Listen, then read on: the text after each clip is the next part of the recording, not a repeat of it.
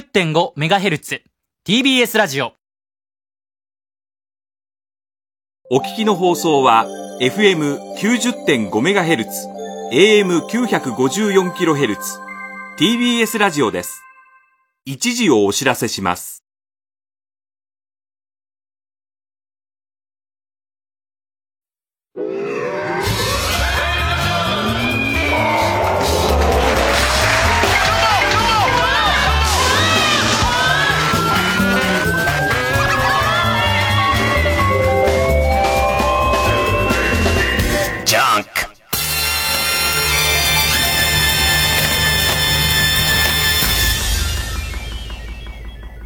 今週気づいたことと見せかけて、最初のキーワードは、み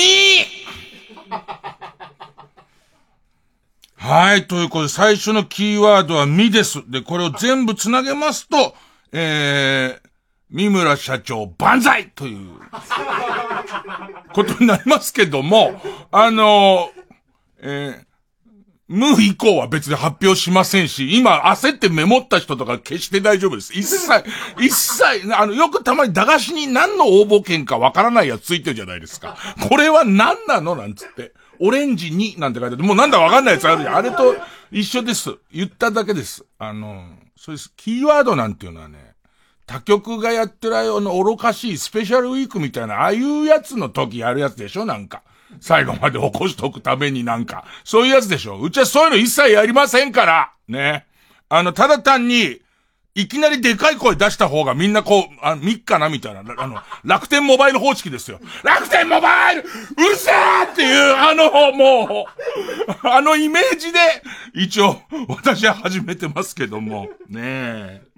なんだがね、あの、そもそもさ、スペシャルウィークっていうのをさ、TBS がやってる頃に何にもやってないんだから、こっちは。こっち側はそうじゃないですか。それを今度は突然やるって言い出したりとか、バカなんじゃないの？ねえ、あ、分かってんだ、みたいな感じはなってると思いますけども、ねえ。だから、スペシャルな、スペシャルなウィークは大丈夫。どこの、どこの商標でもない感じだもんね。なんかスペシャル、俺にとってです。俺にとってスペ、いや、俺がたまたま今日所長を迎えたからすごいこう、スペシャルの最低だな、本当に。あのーそういうスペシャル。スペシャルな気持ちのウィークっていうことならそれは問題ないじゃないですか。ね。なんすかね、普通のトークは多分。普通のトーク的には、スペシャルやっちゃダメだ。普通の感じで入りますからね。今、今週は、えーっとね、草野球を、金曜日に草野球やったんですけど、33度かな ?33 度で人工芝の上ってもう3度ぐらい上がるから36度ぐらいの中、バカだから草野球をね、あのーやったんですけど、芸人草野球やってて、で、その、一応、あのー監督なんです。で、監督兼選手だったのが、なんかもう謎、肩が謎の激痛がしまして、で、なんか、野球やってない時に、休んでる、その、えーステイホームの間になんだか肩ぶっ壊れて、で、全く投げらんなくなり、で、日増しに痛くなって、バット振れなくなり、今 T シャツが着替えらんない状態まで来ましたんで、でいて、まあ普通に監督に専念してるんですけど、いつも僕の監督のモットーっていうのは、まず第一に勝ちたいんです、やっぱり。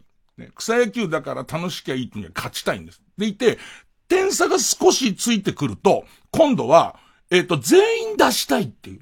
あの、来てくれた人全員出したい。で、しかもなんかもう今、その、自粛があったり仕事がなかったりとか、あと野球に飢えてたりとかするから、えっ、と、必ず15、6人こう集まっちゃって、今回も15、6人、まあ嬉しい悲鳴なんだけども、ああ嬉しい悲鳴なんですけど、楽天モバイルねなんですけど、ね。えー、なんですけど、ね。えっ、と、えーとにかくみんな出し、出してあげないと、草野球って結局みんな忙しくなる時期ってお笑い全員忙しくなるから、急に人足んなくなるわけ。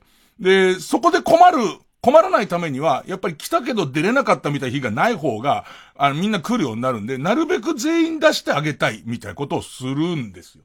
で、点差がつくと、あ、ここは選手変えようとかしていくんですけど、さらに今回、みんなすげえ張り切っちゃって、なんか毎回得点で15対0みたいな試合になってきて、そうなってくると、さらに新しいモードで、あの、みんな健康で家に返すっていう。だから、もう見てることがプレーとかじゃないの。なんか一回よりも、あの、例えばファースト守ってる河野和夫くんっているんですけど、一回の表よりもうつろな目をしているとか、そういうのを見たりとか、このパスボールが少しキャッチャーが増えてきたんじゃないかとか、そういうのを見るようになってきて、で、とりあえずピッチャーも、7回で完投なんだけど、5回ぐらいですごい調子いいけど、一応変えてみようとか、サードがファーストに、ファーストが、えー、ショートに、ショートが DH に一旦引っ込んでとか、そういうことをやってるうちに、俺がわけわかんなくなっちゃって、三塁コーチやってたんだけど、アウトカウントが全然わかんなくなっちゃうみたいな、あの、ちょっと笑えないやつとかで、また大変なのが、コロナ禍で密を避けるっていうんで、草野球のさ、ベンチなんてもともと狭いからさ、あのベンチに全員入らないようにするみたいな。ベンチから人もすごい溢れるんだけど、で、そうするとこう、避けることが、ところがなくなっちゃうから、あのどんどんみんな照り、照りつけられていく感じとか。で、あと、なんかみんながバカすかフェンスオーバーのホームラン打つのね。でいて、その球場は、フェンスオーバーしちゃったところは、立ち入り禁止のところだから、多分、まあ歴代、もうずーっと20年間ぐらいその球場でやってますけれども、おそらく20年分のボールがすごい量そこに溜まってると思いますが、そこ立ち入り禁止だからボールはもうロストになっちゃう、なくなっちゃうんだけど、なんかみんなが一試合で草野球で、ちゃんとした広さの、しかも、えっ、ー、と、フェンスっていうか、あ、あの、金網が5メートルぐらいある球場で、もっとあるかな。えー、すごい球場で、バンバンオーバーフェンス出て、このままだと、ボールがなくなっちゃうみたいな、もうなんか、カオスな試合展開で、まあ、草野球やりまして。で、また今回も、うちの、そのチームの縁の下の力持ちの、キャモン西本くんっていうのが、あの、冷えピタを大量に買ってきたりとか、それから何あの、氷とかジュースとかそういうの全部やってくれるんですよ。すごい、なんかもう、まあ面倒見がいい男なんですよ。で、まあ、この番組でしかキャモン西本って名前はまず聞かないじゃないですか。ね。ただ、奇跡と言いますか。今日その、うちの番組の構成軍団の一人の、瓶底メガネ君が、伊集院さん、伊集院さんの話以外で、初めてキャモン西本あさんの名前を、あの、目にしましたつって。で、彼もお笑いライブとか手伝ったりとか、もちろんそのお笑い関係のもの書いたりとかもしてるんで、え、どこで？って聞いたら、あのー、えー、ン族くんが応援している AV 女優の女の子のツイッターの中で、その AV 女優の女の子が、久々にファンのみんなとツイキャスで楽しみたいって話になり、で、ツイキャスをやりたいんだけど、何曜日の何時と何曜日の何時どっちがいいかなっていう、まあ、その女の子の呼びかけに対して、だったら俺、アンケート機能の、あんじゃん、その A と B どっちの二択のアンケート作る、アンケート機能の、その、えっ、ー、と、表を今作ったから、からここでみんなで投票すればいいよつって。それがキャモン西本だったって言ってました。その、あのね、もう面倒見のいい男なんですよ。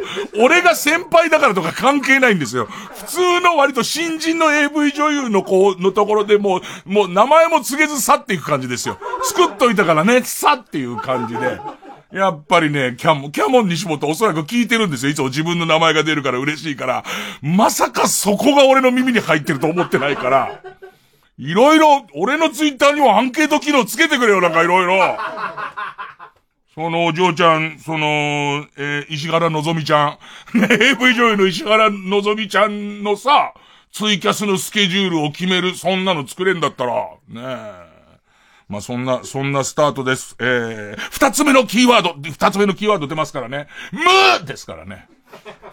もう言ってますから。最初から最後までキーワード、もしかしたら途中から何かテンション上がってきちゃって、あのー、万歳の真逆の、今 TBS のパーソナリティがみんな言ってるようなこと？そちらの方に一斉に言ってんじゃん。俺、俺の特許だからな三村社長ディスんの俺の特許だから、最初からずっとやってっから、ちょっとみんなが次々とディスるのやめてもらえます？ね。それじゃあ、なんもいいことねえな、このトーク俺して。おそらく、ね。えー、いきます。月曜ジャンク一運光る深夜のバカ力。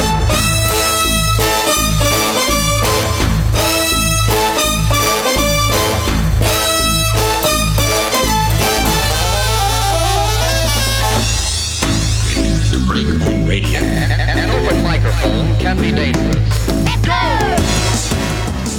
々、あと久々、あの、仕事でね、もちろん仕事で、あのー、新幹線乗りました。新幹線、名古屋のレギュラーがずっとあの、リモートでやってたんですけども、まあ、今回、えー、っと、スタジオでっていうことになって、行ったんですよ。新幹線乗ったんですけど、なんかさ、まあ、マス、もちろんマスクするよ。もちろんマスクするんだけど、新幹線で爆睡してる間に、マスク気持ち悪くて、と、取っちゃったらどうしよう、みたいな。結構、俺、本当に家で爆睡して、平気で全裸とか下半身裸と、本当のことを言うと、ここで俺いつも寝るじゃん。結構朝起きたら下半身裸ってすげえ多い。なぜか。なんか、あの、寝巻きを持ってきてないから、パンイチで寝てんだよね。パンイチで寝てると、下手するとヘトヘトの時ってデニムのまま平気で横になっちゃったりするわけ。そうすると、それがデニムのまま横になっちゃってもう爆睡だから、で、その爆睡してる間にデニムが気持ち悪いから多分、無意識で脱いでんだと思うんだけど、その時についでにパンツを脱いだりするんだよね。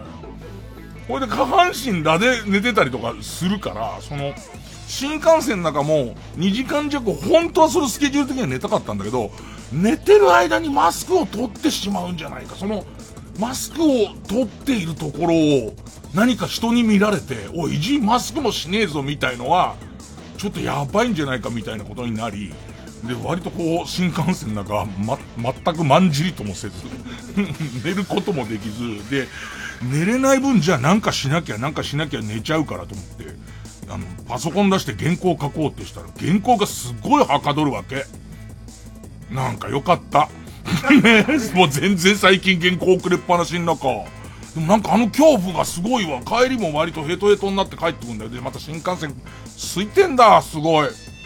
1車両に帰りなんて、東京駅に着いた時点では、4人とか3人ぐらいしかいないんだけど、でもやっぱそれでも、なんか寝て、さ、マスク、マスク取った上にさ、まあ、下半身も同然丸出しにした俺をさ、誰かが写メ撮ったりとかしてさ、伊集院さんがこのコロナ禍にですよね、おちん、おちんちんを出してグリーン車にいましたっていうのが嫌だから、また帰りも寝ずにさ、なんじゃもう、原稿書くかなんつって来週分のファミ通上がったりとかしてさ、なんか、よかった。ね、えー、まあそんなこんなで曲、えー、あいみょん、朝日。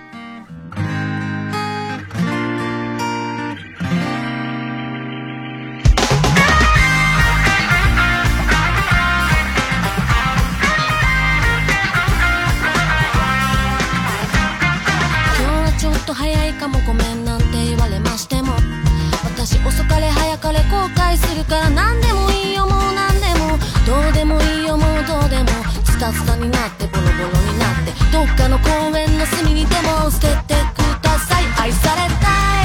愛されてみたい。愛されて愛してみたい。終電逃して何のつもりって聞かれた恥ずかしさ愛してない。なんて言えない。しとい。うか分かってよもうどうでもいいよもうどうでもそうやっていつも傷つけるんだ。どっかの誰かさんはそうやってまた明日傷つけて。気づかないで。傷ついて。キスせがんで。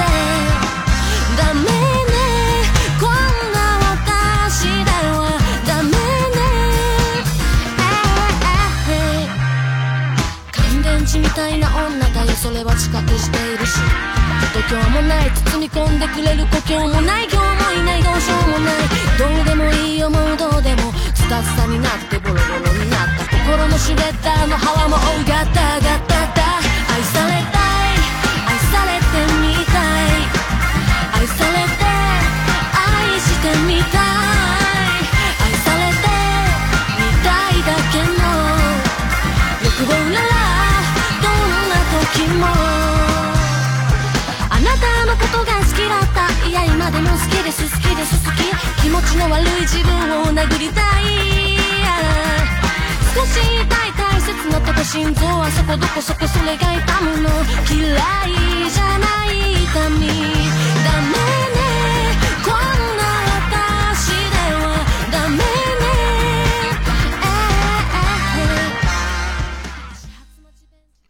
ドデカ頭限定ビッグアスホールズレアキャッププレゼント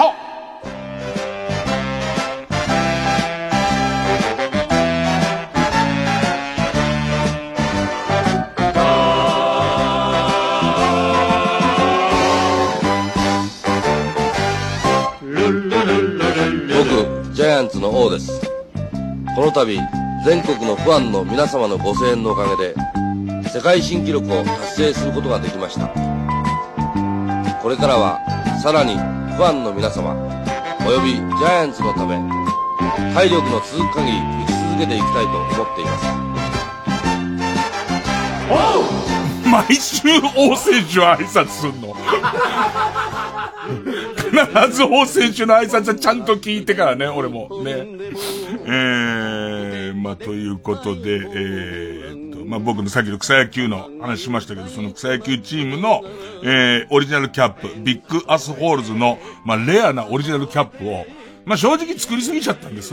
でいて、まあ、かなり持て余してるんです。ただ、お金もすごいかかったんで、あのー、ただ、ただ上げるのも嫌だし、まあ、いろんな状況になってるんですけれども、まあ、これをですね、特に頭のでかい人、なんかね、えっと、S, M, L, O っていう4サイズがその僕の注文したオリジナルキャップ作るお店ではできて、で、僕は頭がでかいからこの O っていうサイズが欲しいわけですよ。でいて、まあ、その、O サイズを頼んだはいいんだけど、これがびっくりするぐらい、L から O が、なん、なんつうの？?L から O、O になるにあたって、めちゃめちゃサイズがでかくて、結局俺も L を被ってるっていう。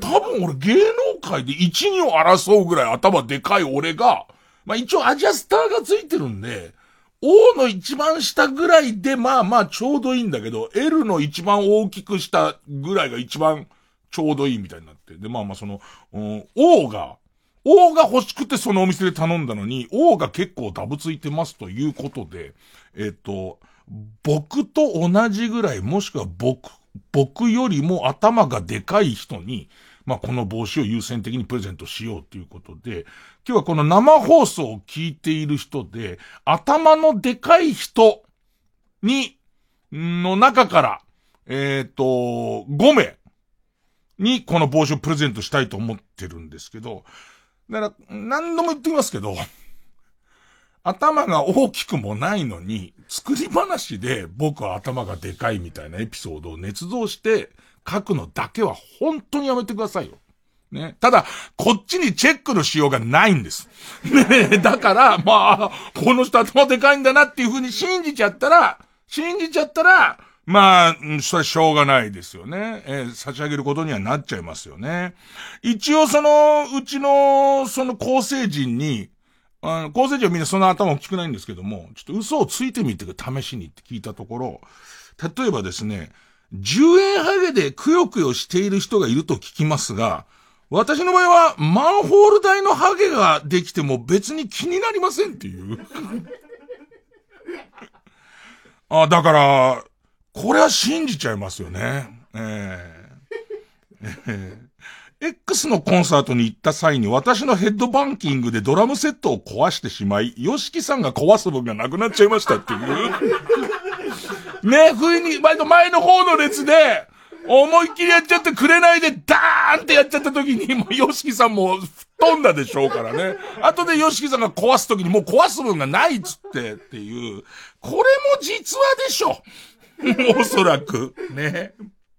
あと、あのー野球部時代に、あの、ヘルメットが全然入らないから、もう専用で、部品も少ないんで買ってもらえないんで、古い、大きめのヘルメットの中の、ウレタンを全部取って、被ってたから、もしデッドボール受けたら死んでたと思うっていう。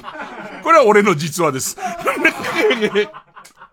全く入れないから、で、それ専用のを買う部費はないわけ。だって、ま、レギュラーでもないし、ほぼ打席も入れない。ね、しかも途中で高校を辞めるやつじゃないですか。ね、そいつに買うのはもったいないっていうことで、ボロボロ、もともとボロボロの、下手すらちょっとひび入ってるような、ヘルメットの中に一応その衝撃吸収用にそれ売れた発泡スチローみたいな貼ったんじゃん。あれを全部なくして、で、なくすとその分入るから、それを被ってるわけ。っていうかさ、ひび入った上に衝撃吸収体ないやつだから、なん、土器みたいなもんじゃん、もう。取り扱い注意のやつじゃんか。それ被って俺何試合か出てますからね。もう、それを、だからデッドボールとか食らってたら終わってると思いますけど、まあ、そういうリアルな、本当にリアルなやつって言い方難しいですけども、ね。で、どうしようかな？抽選枠も作る？抽選枠と、あと、まあ、最後の最後の一行のとこに、まあ、あの、それは言わないから、嘘ついてましたっていう人とかいると思うんですよ。そういう人には L とか M とかあげる？ねえ。一応今日は、あのー、在庫の段ボール持ってきてて、うん、全部で20ぐらいまで俺出してもいいよ。だ読まれた人優先だけど、その後多分抽選枠にも割り振る、割り振るので、まずはその、えっ、ー、と、ネタっていうのは本当のこと。ねえ、自分が、自分がどれだけ頭が大きいかっていうのを書いて、で、えっ、ー、と、baka.tbs.co.jp baka.tbs.co.jp えっ、ー、と、件名は頭がでかいです。頭がでかい。でいて、えっ、ー、と、エピソードを書いて、住所、氏名、年齢、まあ、電話番号、まあ、必要事項っていうやつを書いて、で、あと、じゃあその一番最後のところに本当のサイズを ね、え やっぱ被ってほしいじゃん。あのね、地獄なぐらいでかいのよ、その王が。王が本当に、なんだろうね、あの、帽子に使う、使い方できないぐらいの、中に土を入れてバオバブの木を植えるぐらいの大きさのやつなんで、まあ、そんな感じです。そんな感じで始めます。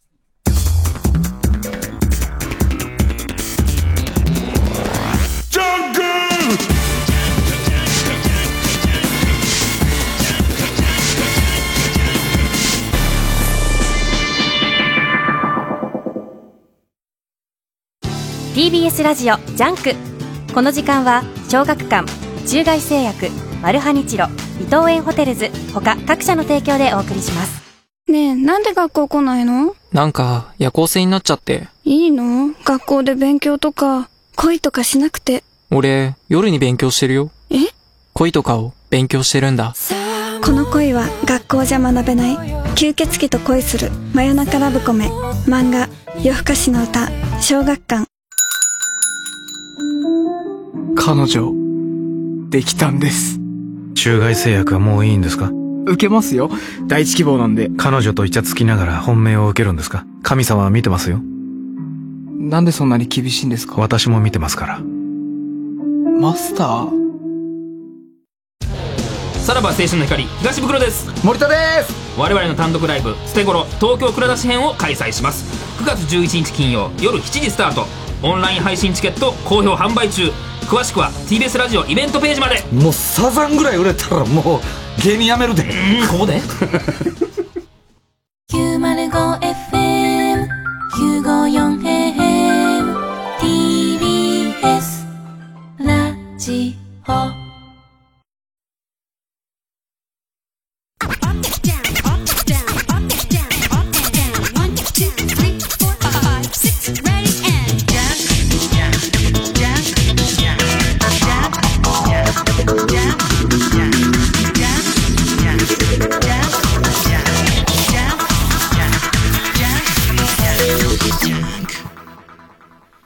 子供の頃さ、そのキャラクターものヘルメット、パーマンのヘルメットとか、子供サイズの時に、もう俺頭は大人よりでかかったから、パーマンのヘルメットのその顎紐のところを親がもう作ってくれて、で、無理やりこうやって被ると、なんか、パーマン、パーマンが、えっ、と、大きな子のつむじを噛んでる感じっていう、その 上のところで、なんか一生懸命ね、あの、飲み込もうとしてる感じっていうちっちゃなパーマンが、でっかい子供の頭をなんとか一口噛んでる感じになったりしてましたからね。そういうリアルなやつかける人はリアルなやつで、ね。えーっと、そう、お、えっと、半沢直樹問題。半沢直樹問題がもう絶賛起こってまして、えっと、朝の番組で、何から話せばいいかな。俺たちの半沢直樹っていう企画があって、要するに、半沢直樹を見ませんと。全く見ない。全く見ないで、想像の半沢直樹、直樹。自分たちの想像力で、その、見てない半沢直樹に関するクイズを答えていくっていう企画がありまして、で、そもそもはその前作の半沢直樹、視聴率40%とか言ってたんだけど、その、その半沢直樹を一切見てないと。俺と、えっ、と、後輩芸人の桐畑徹とデイジュンの介の3人が一切見てないとか話が始まって、去年、半沢直樹の、その、続編出るよって言った時に、え、じゃあ、その、一作目のやつ、7年前だよ。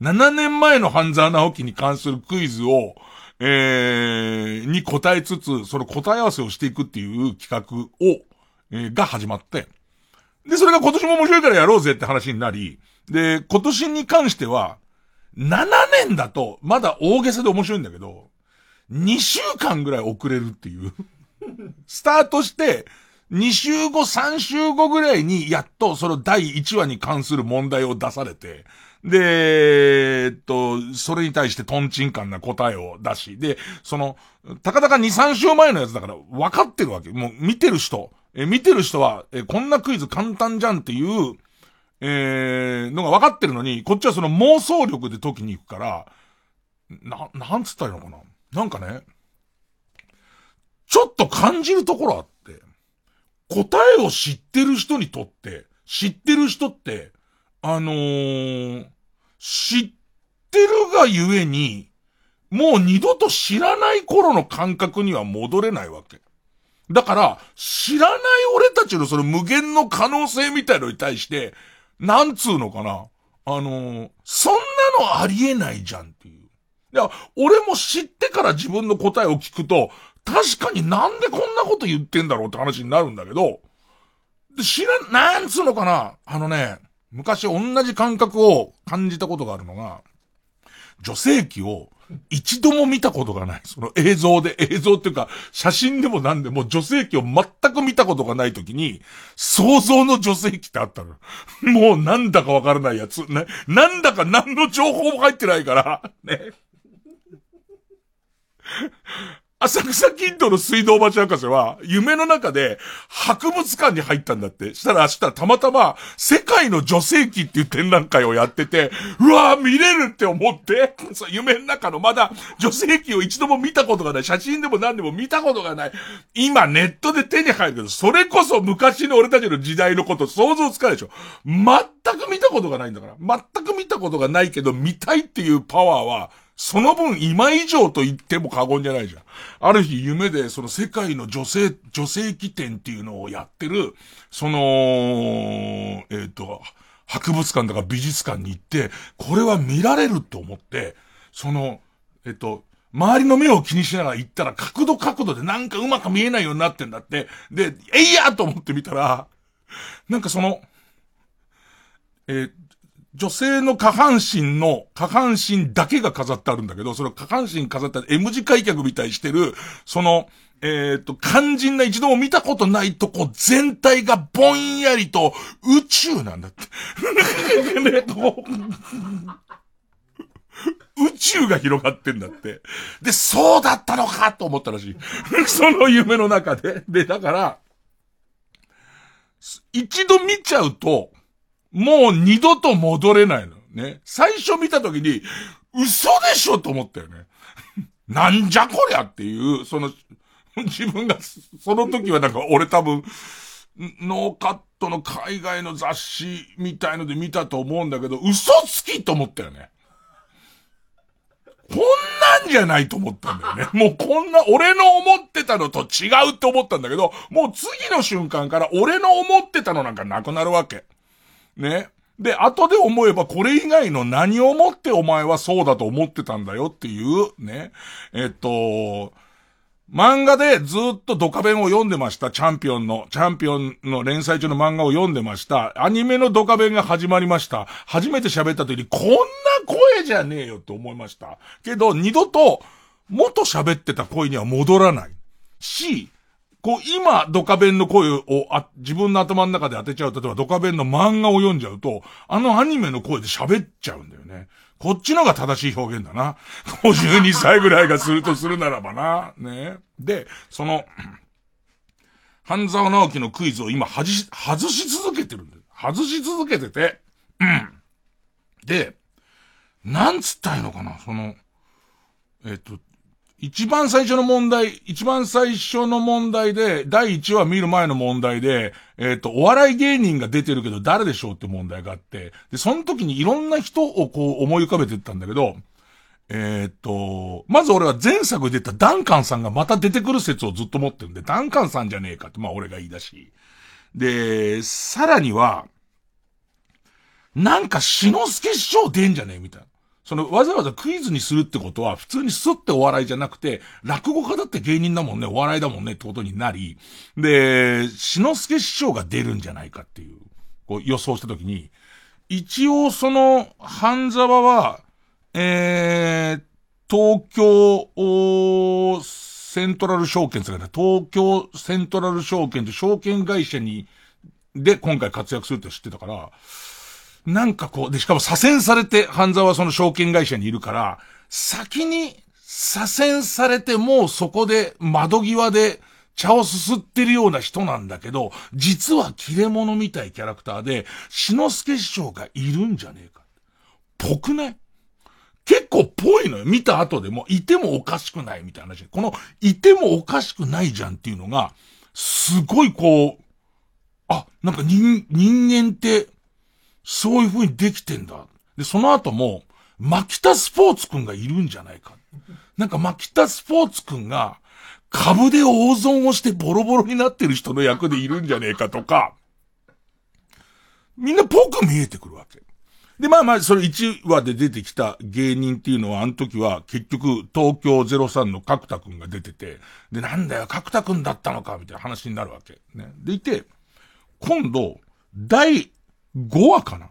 第5話のクイズが出た時に、ついこの間、第5話のクイズ出た時に、えー、芸人が出てますと。また新たに、新たに芸人が出てきて、で、それが、1話の時に外した人ですっていう。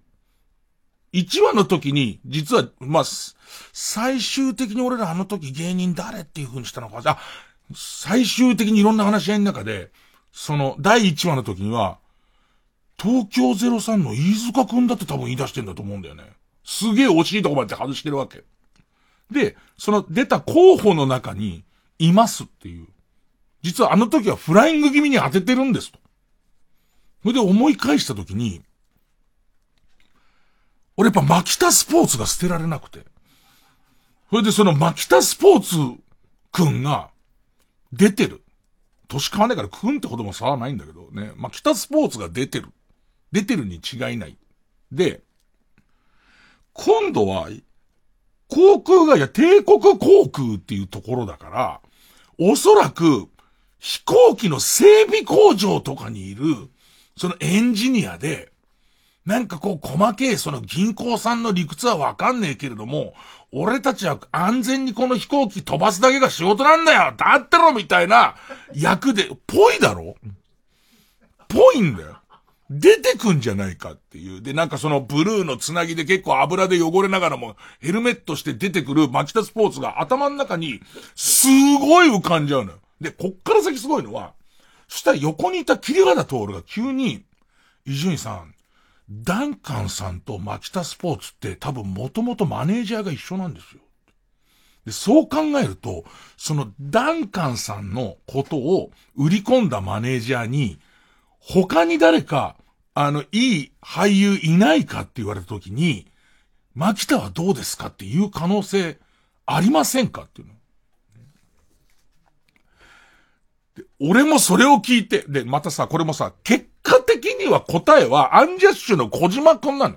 結果アンジャッシュの小島くんなわけ。ね。で、だけど、俺たちの中には、俺の妄想でそうあってほしいという、牧田スポーツに、援護射撃が来ちゃってるその援護、なんとなくそれっぽい援護射撃が来ちゃってるわけ。だけど実は牧田スポーツくんは、今事務所変わってんですよ、その、オフィス来たのから。ね。にもかかわらず、その事務所は、俺もそこをね、そうか。牧田スポーツくんは、事務所は変わっちゃってたとしても、そのマネージャーさんが、元々のそのオフィス来たののマネージャーさんが、その、牧田くんの演技を買ってれば、そこでそのダンカンさん前回お世話になりました。実はその牧田ってのがいるんですって、これ事務所変わってるんですけれども、実は彼がすごくいいんですよって言ったんじゃないかって言い出すわけ。ね。でもさ、普通に考えたらさ、そのラインってあるじゃんその芸能界にはあるんですよ。その、えっ、ー、と、バーターとかとはまた別に、縁ができたマネージャーが、実は私これも担当してるんで何かあったら使ってくださいってってプロフィール置いてくってことはある。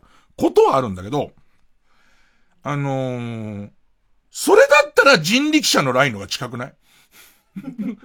角田くんが出て小島の方が全然近いじゃん。にもかかわらず、もう歌、2個ぐらい自分の方に寄せてるにもかかわらず、自分の妄想に都合のいいパーツが出てきたら、もうそれを頼りに、これ以外ありえないってなっちゃうね。それって、ツイッターとか SNS で、俺ら中の人だからさ、俺らの事情は、まあ、自分のことだけは真偽がまあある程度わかるじゃんか。なのに、びっくりするぐらいの陰謀論とかがある。それも、なんとなくこれ、他の人に対して、外の人に対しては説得力があるんだろうけど、こっち側答えを知ってるから、とてつもなくトンチンカンな陰謀論が、まかり通っちゃうことって、あるじゃんか。ああいうのってこういう感じで出来上がるんだと思って。何にも知らない段階で、自分がこうじゃないかなと思ったものに、そうね、二パーツぐらいついてきたら、もう揺るがないね。でいて、どう考えても可能性の高い方も全部否定していく感じ。それがまたさ、みんなで話してるとさ、どんどんその、なんていうの、パーツが湧いてくるんだよね。ディスカッションしてると。えっと、前回かな？第何話の時だったっけな？えっと、まあ、え、あの、次に現れる懐かしい顔は誰みたいな問題。次活躍するのは誰みたいな問題で、半沢直樹ってもともとは、半沢直樹と同期の、え、及川光弘さん、泊まりつったっけ？及川光弘さんと、えっと、滝藤健一さん。滝藤健一さんは、近藤つったっけ？この三人組がすごい仲良くて、最初のシーズン大活躍するんだけど、その、えー、この、今回の新作では、忽然とこの近藤滝藤さんがいないの。本来だったらスリーショットで飯食う時に滝藤さんがいなくて、ポロッと、滝藤は今シンガポールに出、長期出張に行っていないからなっていう触れるだけで、滝藤さんいないの。で、次の問題の時に、あの、また、えっ、ー、と、大活躍する人がいます。誰でしょう？みたいな問題なんだけど、桐畑が、それは滝藤さんに違いないって言い出す。滝藤健一さん、近藤が帰ってくるに違いないって。言って、それはなんでだって話をしたら、滝藤さんは、キリンが来るの後半に、な、足利なんとかみたいな役でもうキャスティングされてて、キャストが発表されてると。ね。で、えー、一方で、黒崎役の片岡愛之助。片岡愛之助さんは、えー、キリンが来るの序盤に出てもう死んじゃってる。で、片岡愛之助さんは、えー、僕のラジオにゲスト来た時に今回も出てるって話をしてたから、おそらく、後の方に出てくんだろうと。半沢の。っていうことは、えー、先にキリンが来るの鳥を済まして、で、その、後半の半沢直樹に出るっていうのが片岡愛之助で、滝藤さんはその逆だろうと。要するに後半キリンが来るはあるんだけど、前半、その、えー、っと、う半沢直樹出ることは可能なんだって言い出すわけ。ね、すげえ信憑性あるわけ。で、そこに俺が、そうか。そのスケジュールがコロナがあったせいで、おそらく今回 IT に関する乗っ取り、会社の乗っ取りみたいな話だから、シンガポールの IT の会社と何か関係があるストーリーっていうのはできると。で、本来は第1話から、シンガポールのシーンがあったはずなんだと。だけど、コロナがあったから、シンガポールのロケができない。だからあの中途半端な形で第1話に、あいつシンガポール行ってるらしいぜっていう会話だけになりましたと。だけど、シンガポールセットで撮れば、第2話、第3話以降に出てきて、しかもまた飛ばされるみたいなことが可能だって言い出すと、もうそれしか見えない。もうそれしか、ほんびっくりするぐらい、な、繋がったって、全然関係ない答えなの。で、その、怖さみたいな思うんだよね。その、なんつうの？ハマった時の人間のあの、甲骨の感じと、そのドラマを見てもまだなんかわかんないけど、残っちゃってる感じと、今日現に廊下で、あの、牧田スポーツくんとすれ違ったんだけど、牧田くん半沢見てるよって言いそうになる俺がいるのよ。出てねえのに。一切出てないのに。なんかだから、この現象ってなんか笑うっていうことよりは、あ、陰謀論とかトンチンカンな、こう、な、な、なんとろ、トンチンカンなんだけど、まことしやかで、知らない人同士だと絶対下手すりゃ、そっちの方があり得るっていうような、えー、話が、ツイッター上とか SNS 上で、その飛び、飛び交う感じとか、す怖えんだよね。早くも、ナオデストラーデが辞めたのは、俺に愛想を尽かす説みたいなすげえ出てるよ。じゃそれすげえ信憑性あって。うん、でもなんか今ちょっと思ったらそれ本当かもと思い始めちゃったから、これが余計いけないんだ。これが余計いけないんだけど、なんかそんなの感じましたよ。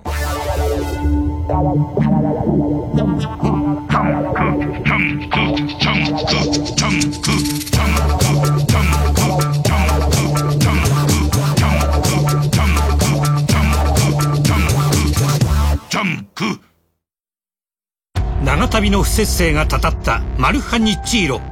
ドクターマリンヘルスによって運び込まれた研究所で本物の愛を知る。次回「パイレーツマルハニッチーロ」ずっと元気でいてねの暗号。DHA どこさヘキサンソンマルハニチロ。大和ハウスプレゼンツ。ミュージカルビリー・エリオットリトルダンサー。橋本聡です世界的大ヒットミュージカルが日本人キャストで再び戻ってくる。音楽はあのヒットメーカーエルトン・ジョンバレエダンサーを夢見る少年と家族の物語。世界1000万人が涙した感動作。奇跡の瞬間をぜひ劇場で。TBS 赤坂アクトシアターで9月11日開幕。詳しくはビリー・エリオット公式ホームページをご覧ください。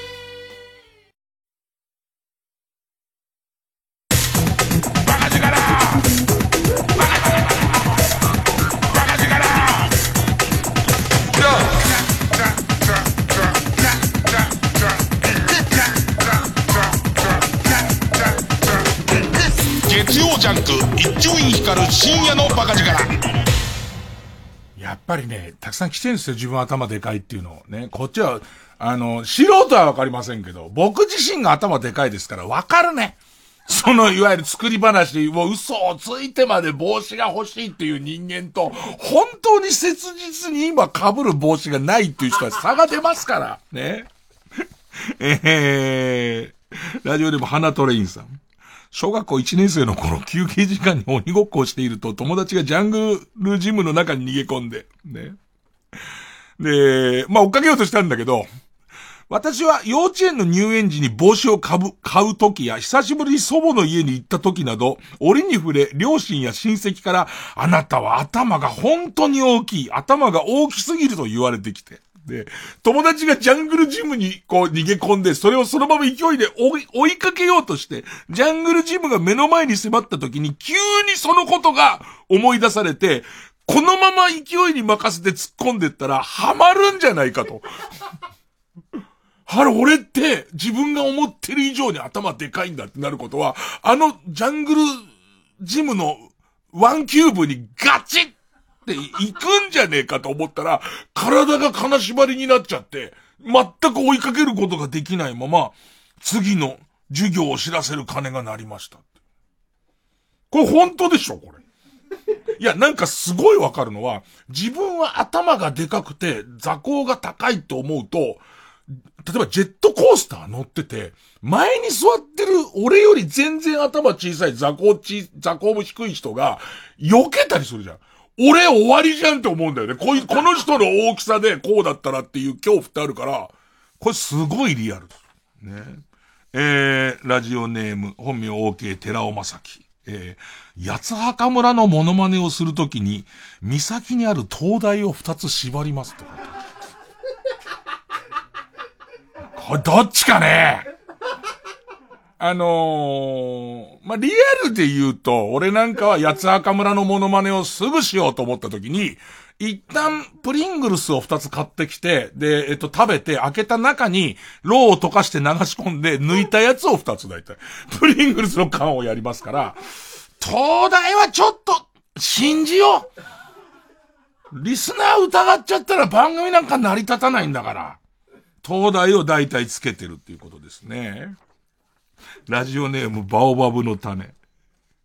ヒーローショーのスーツアクターのアルバイトをしていた時、ね、戦隊ものの、まあ、戦隊ものの役を演じるはずだったんですが、衣装合わせをしたところ、頭がでかすぎてマスクが入らないことが発覚します。無理やりマスクに顔を押し込もうとしても、きっちりマスクが閉まらない。横から見ると、ピスタチオっぽくなってるちょっと良くないですか？ちょっと開いて、なんと付き合わせというか少し、少しだけ、あの、買っちゃっていかない感じなんだろうね。ピスタチオっぽくなってるっていうね。もう本当じゃなくてもいいです。ね。もう本当でも本当じゃなくてももういいです。ピスタチオっぽい、ちょっと開いてる感じ。でもそれもすごいわかんないね。あの手のものの、なんか閉めた上に最後、な、なんつうの、フッフック的なやつ、レバーをガッチャってやると、はまりますみたいなやつあるじゃん。で、それをさ、ムカつくのはさ、レバーを、一旦、なんつうの？一旦引っ張ってからもう一回畳み込むみたいな形あるじゃん。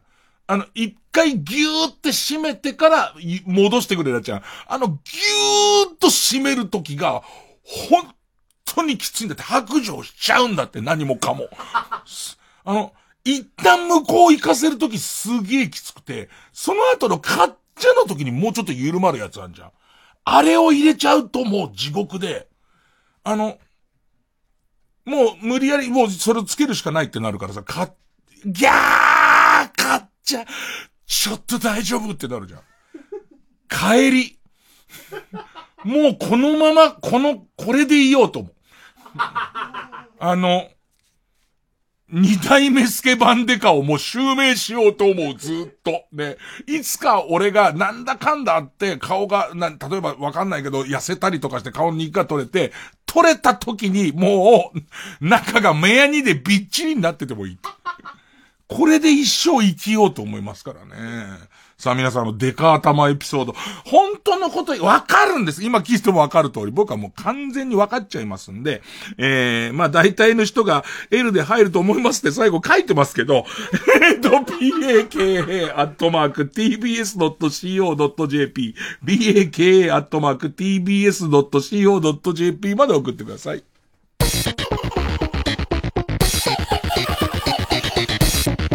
月曜ジャンク伊集院光深夜のバカ力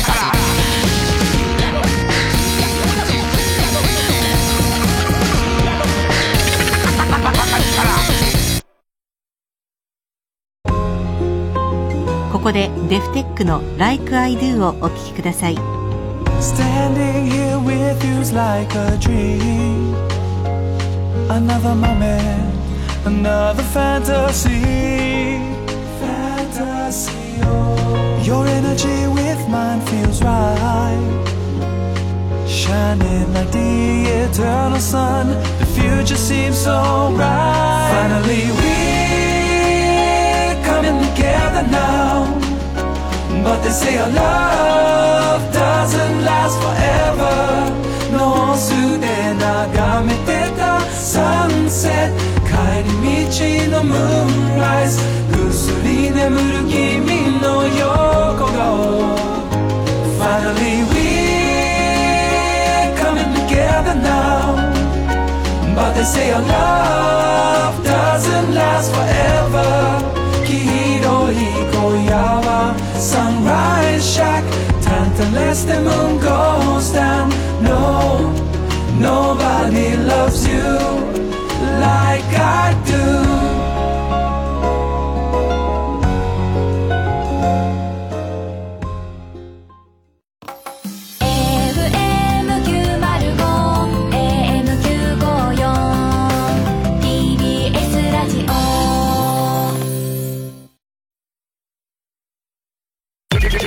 ちゃんこんなこんなこんな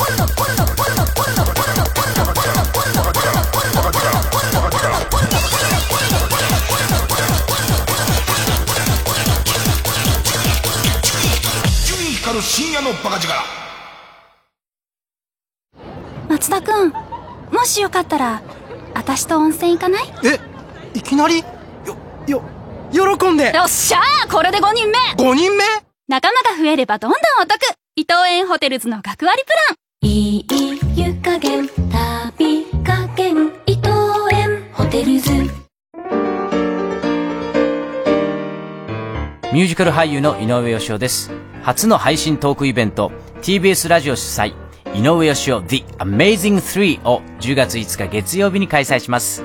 一部は午後5時から、ゲストは海宝直人さんと相葉弘樹さん。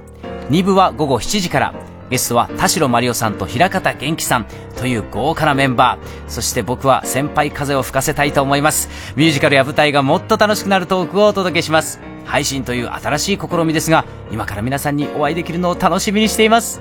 ただいまチケット販売中です。詳しくは TBS ラジオのイベントページをご覧ください。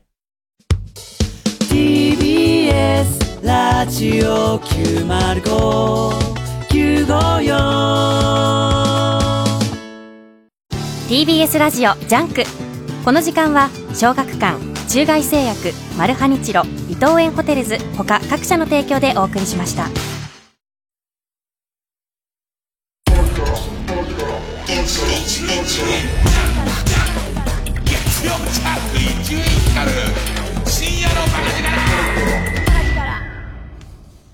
えー、えー、頭の大きい人がたくさん今日聞いてますんで、えー、ラジオネームゆでた孫さんです。幼い頃、花の冠を作ったところ、東京ドイツ村の花畑が枯れてしまいました。稲子の大群でも来たのかなっていうぐらい白爪草がね、白爪草を一本ずつ編んでて、あ、ちょうどいいってなった時にはもう東京ドイツ村のあの名物の花畑が、もう枯れ野ですよ、枯れ野。もう何にも不毛地帯ですよ、それが。ねえ。えー、本当 本当です。えー、えー、っとですね、ラジオネーム、言いにくいね、三菱。ワイヤレスイヤホンを買ったんだと。ところが、あの、頭の直径が無線の届く距離を超えていると。だから、ステレオで聞くことができないんですよ。ね。ステレオで聞こうと思うと頭の直径だ、どっちかの近くに iPhone を置くっていう形で右だけを聞かなきゃダメです。真ん中だと両方届かないっていう、電波が届かない距離に入っちゃうから、えー、両耳で曲を聞くことができませんっていう。これは本当でしょ嘘でこれは書けないもんね。どうやったってね。えー、それからですね。ペンネーム、じゃがやまりこ。マジックのナポレオンズの営業を見に行った時、頭が回転する帽子をかぶせてもらったのですが、ぴったりはまってしまい、少しも頭が回転しませんでした。ねえ、子供心に傷つくんですよね、そういうの。わかりますよ。えー、ラジオネーム、踊るチンポコリン。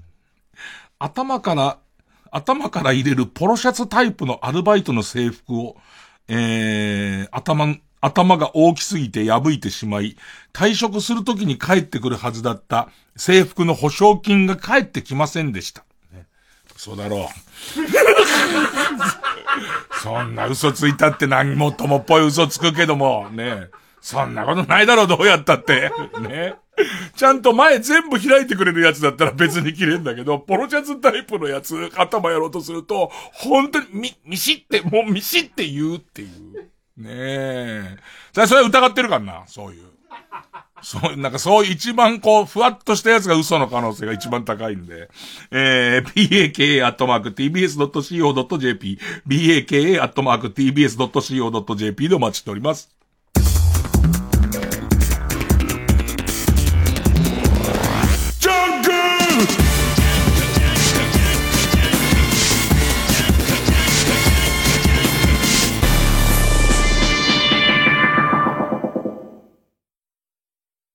五五熱っ！熱っ！熱っこれ！うまい！最高！ああ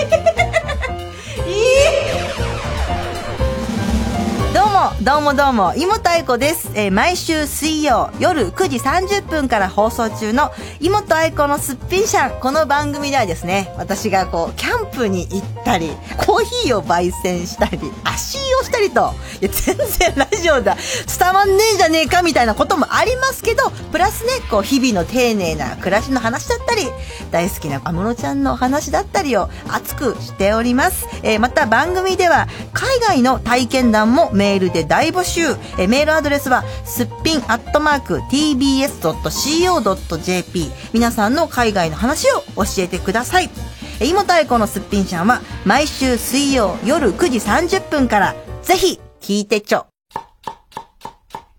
料理の音を聞くと、お腹がすく。子供の笑い声を聞くと、笑顔になる。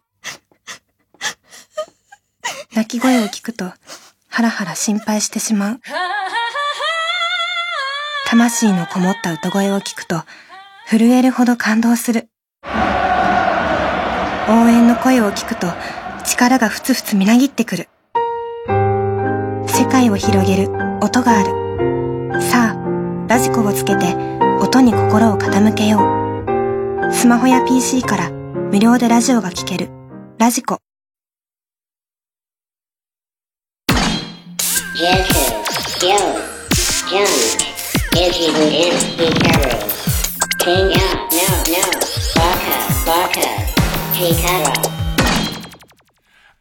集まれ動物の森、ケンタロウくんの白浜島の夢を見よう。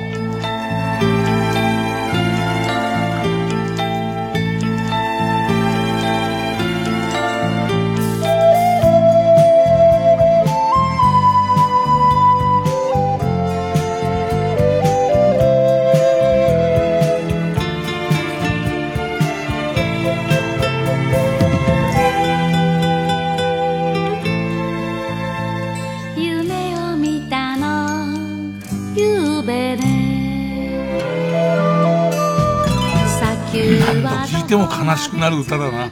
さあ、えー、まあ、集まれ動物の森ね。まあ、僕が、あの、作った島、ね、えー、自民党という島なんですけども、ね。バイデンさんもやってるからやってみようと思ったら、ちょっと、ちょっと待ってくれってなっちゃったので、おなじみの、ね。あれってわかんないけど、その、石、石破さんの、その、仲間の若い子とかが自民党を作ってんのかね。でいて、多分、石破さんにバイデンもやってるんでこれやりませんかみたいなことやってああなっちゃったのかね。えー、まあ、私の、えー、動物の森で作ってる島は、えー、白浜島っていう普通に神さんの実家の白浜っていうね、えー、でいてあの、キャラクター名が、ケンタロウくんっていう本名の剣にちょっともじったっていう、すげえ恥ずかしいやつです。基本的にプライベートでしかやるつもりが、もう丸々なかったっていうやつですね。ふざけもしない、下品でもないっていうね、島なんですけど、なんか動物の森を、集まれ動物の森をやってる人しかこれもらっても嬉しくもなんともないんですよ、これ。ね。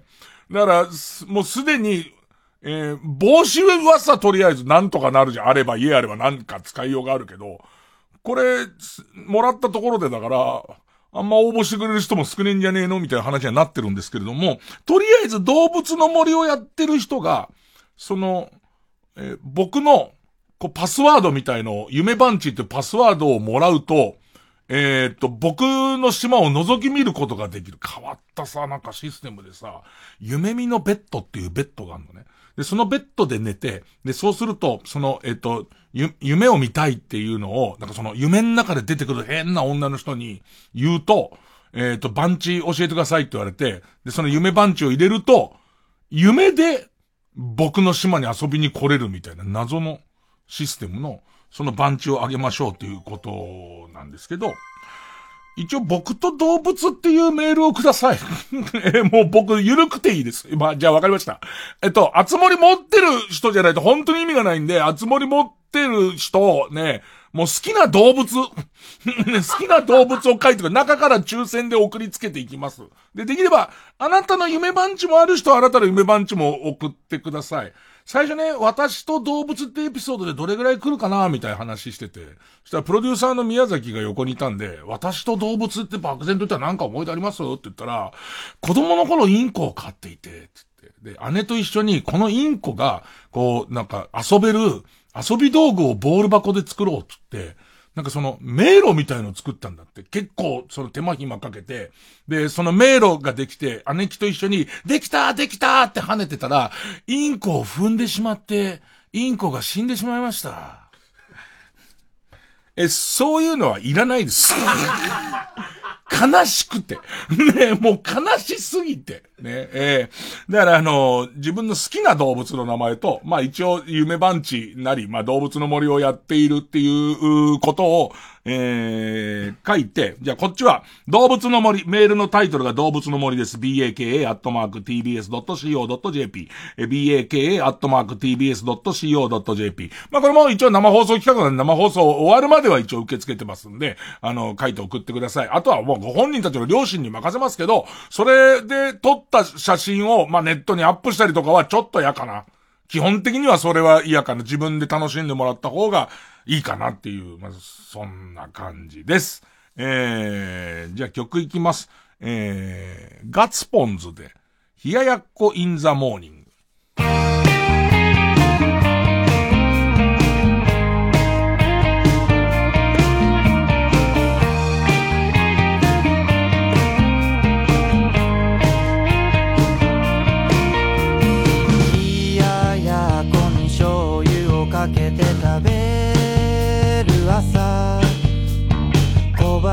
中で白く光る豆腐を箸で割る君。冷ややっこに醤油をかけて食べる朝。仕事も学校も忘れて君と横になってたいな。テレビの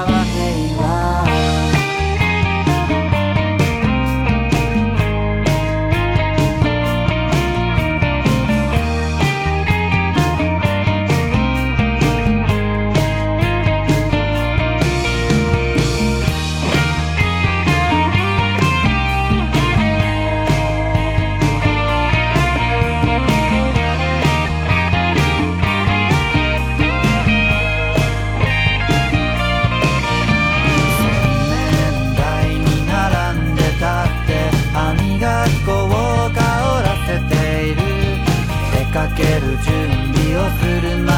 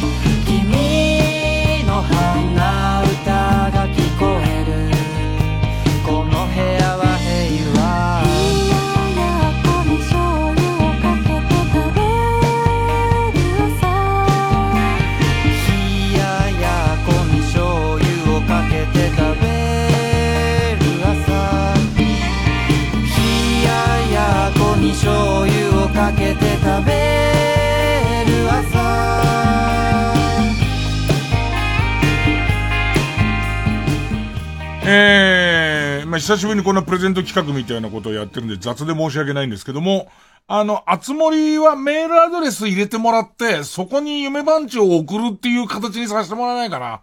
で、えっと、50名ぐらい行きましょうか、とりあえず。もう全員とわけいかないから、全員でとも揉めるから。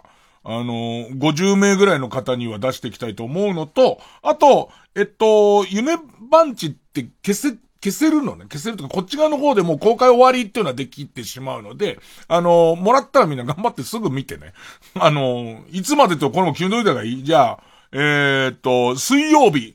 水曜日にはもう消えてしまう、もう夢ごとのごとしということで消えてしまうので、えーっと、皆さんその受け取れる形で知らねえやつのメール、まあ迷惑メールに入っててもいいですけどね。そのまま消滅しててもいいですけれども、まあその、メールアドレス送ってくれるとありがたいかな。えーラジオネームメドレー選手。えー水、水泳キャップ、頭ね。水泳キャップに書かれている水野の文字が、全く読めなくなるぐらいでかいっていう。すげえわかんだ。あの、め、フリーのやつ、ぐーって伸ばしてるから、もう元々は水野だったはずなんだけど、もなんだかわからない、何、薄い白い横棒みたいになってっちゃうんだ。で、この人希望サイズ M なんだ。すごくない？これはこれですごいよね。めちゃめちゃリアルだけどね。えー、ラジオネーム電柱理論さん。ね。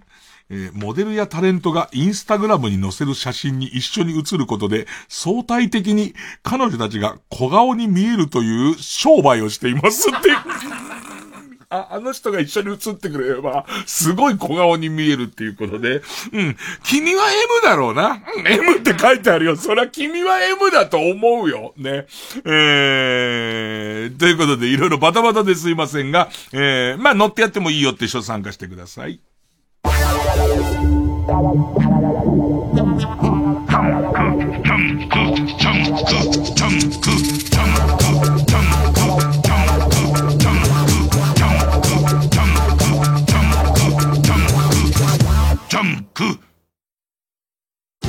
TBS ラジオジャンク。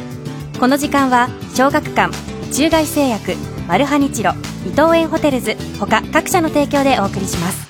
ねえ？何？あんた、プロのサッカー選手になりたくない？どうしたの？急に。まずはユースに入って、そこからプロに。母ちゃん、俺のアオアシ読んだ？アイスくん最累計500万部突破。今一番勢いのあるサッカー漫画「青足」発売中。小学館東野住太です。ニューシングル「明日の形」はこんな今だからこそみんなで一つになろうという思いで制作しました。ニューシングルリリース記念コンサートどうぞお越しください。TBS ラジオ公演「東の住忠ライブツアー2020明日の形」ニューシングル「明日の形」発売を記念した「東の住忠ライブツアー」開催決定。11月1日日曜日江東区文化センターホールで開催。チケットは各プレイガイドで絶賛販売中。お問い合わせは03-5114-7444ネクストロードまで。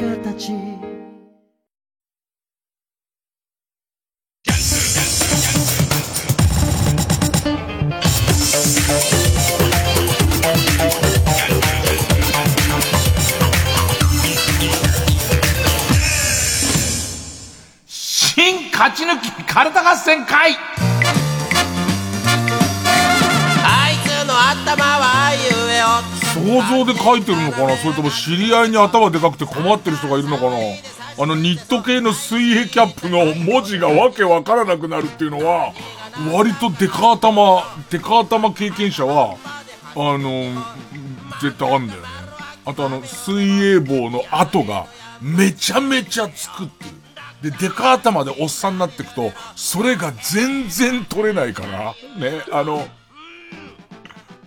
ゴーグルと、あ、ニット、ニットニットな、網の帽子だよね、なんかね。あの、網の帽子の跡がもう両方バッチリついちゃって、もう池袋にまで行ってるのに、ついてるのに。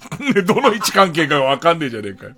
サンシャインから池袋まで歩いてるのに、ちっとも取れる気配がないっていう、もう、一生こうなのかなと思う。もう俺もこういう顔の人なのかなっていうぐらい。さあ、えー、変わってカルタです。番組オリジナルのカルタを作ろうという新勝ち抜きカルタ合戦会でございます。えー、このコーナー毎回2つのテーマのカルタが争って、えー、生放送で聞いている番組を聞いている皆さんからのメール投票で勝敗を決めます。で、対戦するのは、前の週を勝ち抜いてきたカルタと、えー、現在たくさんのテーマを同時に募集してますんで、この同時で募集している予選ブロックの中で一番盛り上がっているチャレンジャーのカルタです。えー、勝つごとに、あ行が家行、家行が作業と進んで、えー、負けけると予選ブロックに戻ります。で、和行まで勝ち抜けばカルタは完成でゴールインです。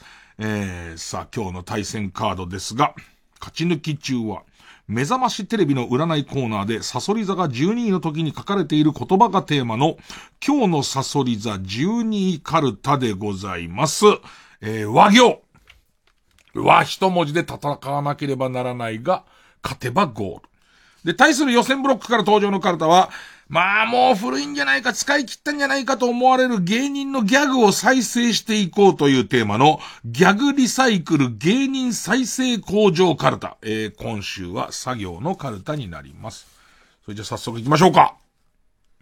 今日のサソリ座12位カルタ。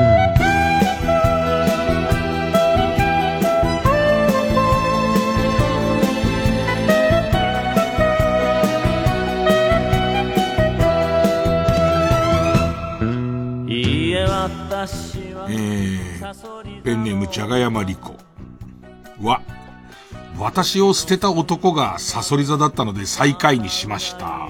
ラッキーアイテムとかありません。地獄に落ちろ。急にですよ。ええー、ってなりますよね。ペンネーム桃源通りは、笑って朝の星座占いを見られるのも今日で最後でしょう。投げんじゃねえよ。えー、ペンネーム、効果福岡は、笑ってこらえてにスペシャルゲストとして出演する際に、ヒントの街頭インタビューで、無課金なのに運営に文句言ってそうとか、極を潰してそうなどとなじられるかも。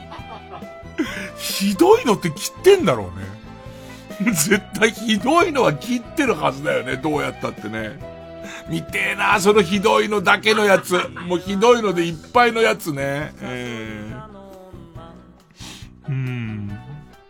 米川良子さんとか今ゲスト出たらさ、失敗しなそうっていう人もいるだろうけども、うるさいっていう人もいるよ。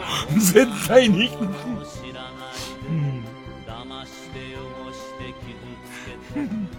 ペンネーム謎解きポテトは、わらふじなるおの口笛なるおそっくりの姉貴が、TikTok を撮るために意気揚々と激しめのダンスをしていたところ、足を滑らせ転倒し、たまたま部屋の中を散歩中だった愛病、猫ね、愛病のミントがその下敷きになってしまったと聞いて、生まれて初めて家族を殴ることになるであろう。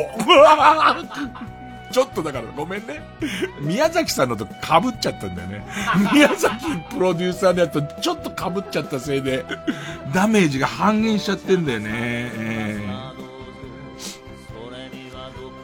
ー、えー、ペンネーム美味しいお水のプール。和、和音の決済音が自分の時だけ老婆の叫び声になる予感、予感とかじゃねえんだよ。ワンじゃないやつね。えー、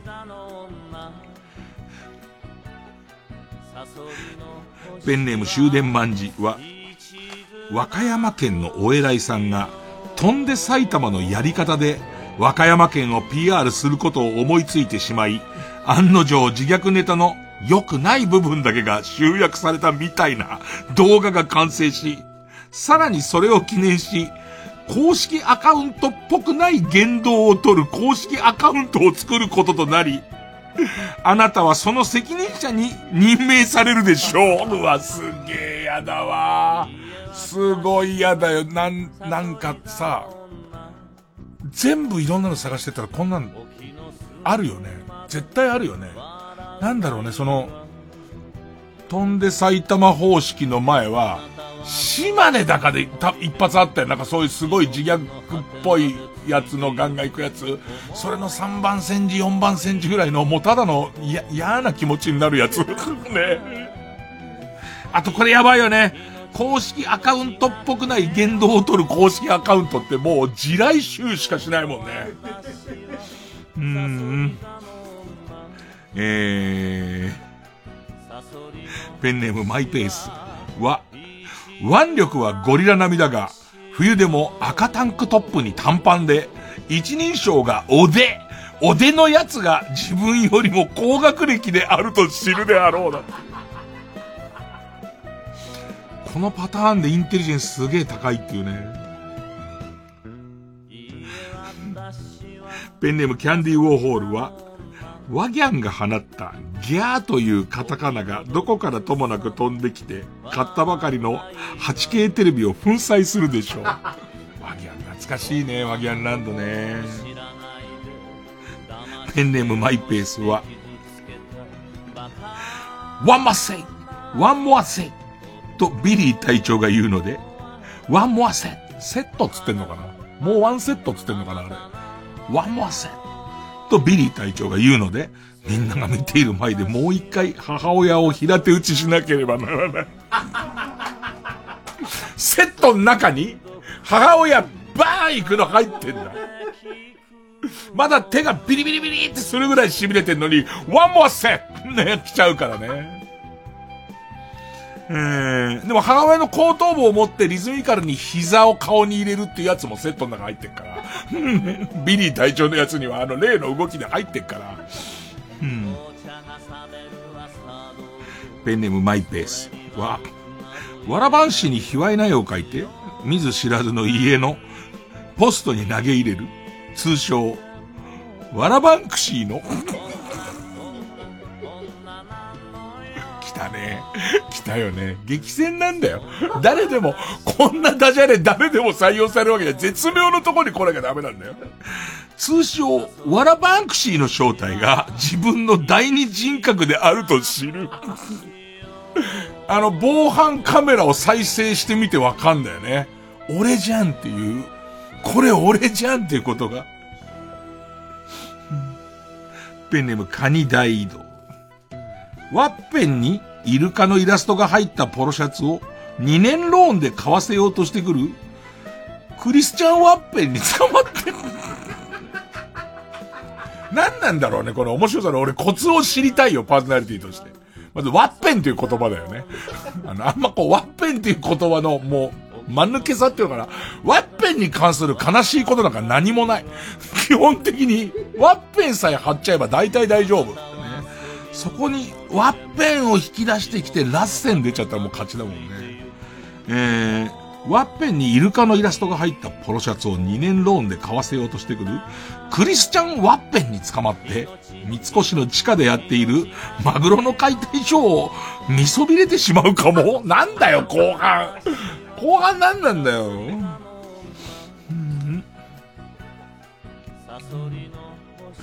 ペンネーム冷たい出世王。わ、ワクワクさんに、今日は紙コップでマラカスを作るから中に入れるものを探してきてくれるかなと言われたゴロリが、夜な夜なあなたの前歯を折りに来るかも。カラカカカつって。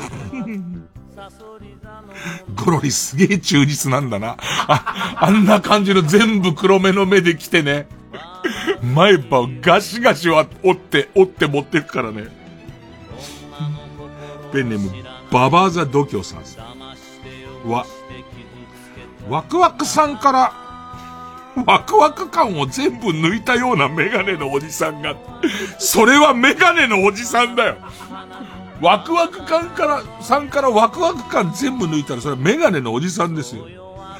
おめえのからしちょっと分けてくれよ。と勝手にあなたのおでんの皿に箸を伸ばしてくるから、熱々の大根をぶつけてやれって書いてあるのね。いやいや、占いだから。ね、ぶつけてやれじゃないんだよ。ね。えー、最後に来て、崩れに崩れてんな。ペンネーム BJ サトルは、私たち結婚しましたのハガキが元カノから届くけど、そこには満面の笑みだけど目がいっちゃってる元カノと、明らかに隠し撮り写真で合成されたあなたが。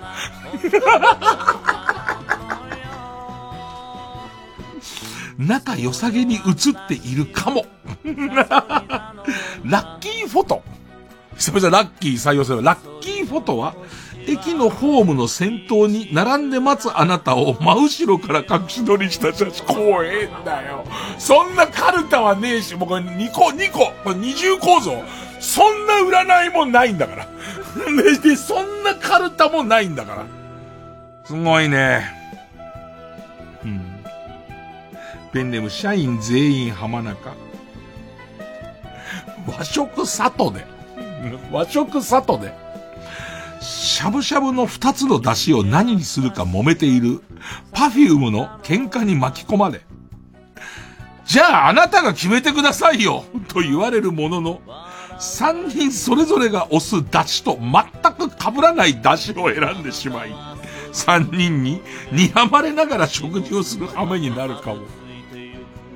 なんかあんだろうね、そのさ、6種類の出汁の中から2種類選べますみたいなやつで、なんかその一人一人多分違うやつ被ったり被んなかったり違う中に、塩麹なんつって、マジで3人に 誰か1人ぐらい味方になりそうなもん。あわよくは2人味方になりそうなもんなんだけど、塩麹？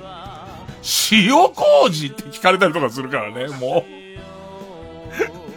パフュームに でもさ、ごめんね。これが相手がパフュームだとすると、そんなに、そらさ、パフュームと仲良くなれるのが1位だと思うけど、そんなに低くないよね。だって喋れたりとかするしね。へえ。うん。ペンネーム大自然守るは、忘れてきたので財布を取りに帰りたいとペッパーくんに言ったが聞き入れてはもらえず、はま寿司の店内でボコられた上、目から出るビームで食い逃げ常習犯の文字を焼き印されるかも。ペッパーくん強いな ペッパーくん別におすすめのそのネタを説明するためだけじゃないんだね。馬乗りでボッコボコに、馬乗りっていうか、あの、下がなんか、あの、台座みたいなやつで、あそこで乗られてボッコボコにされた上に、もう、肩を、両、両手で肩を完全にがっちり押さえられて、思った以上に重いって思いながら、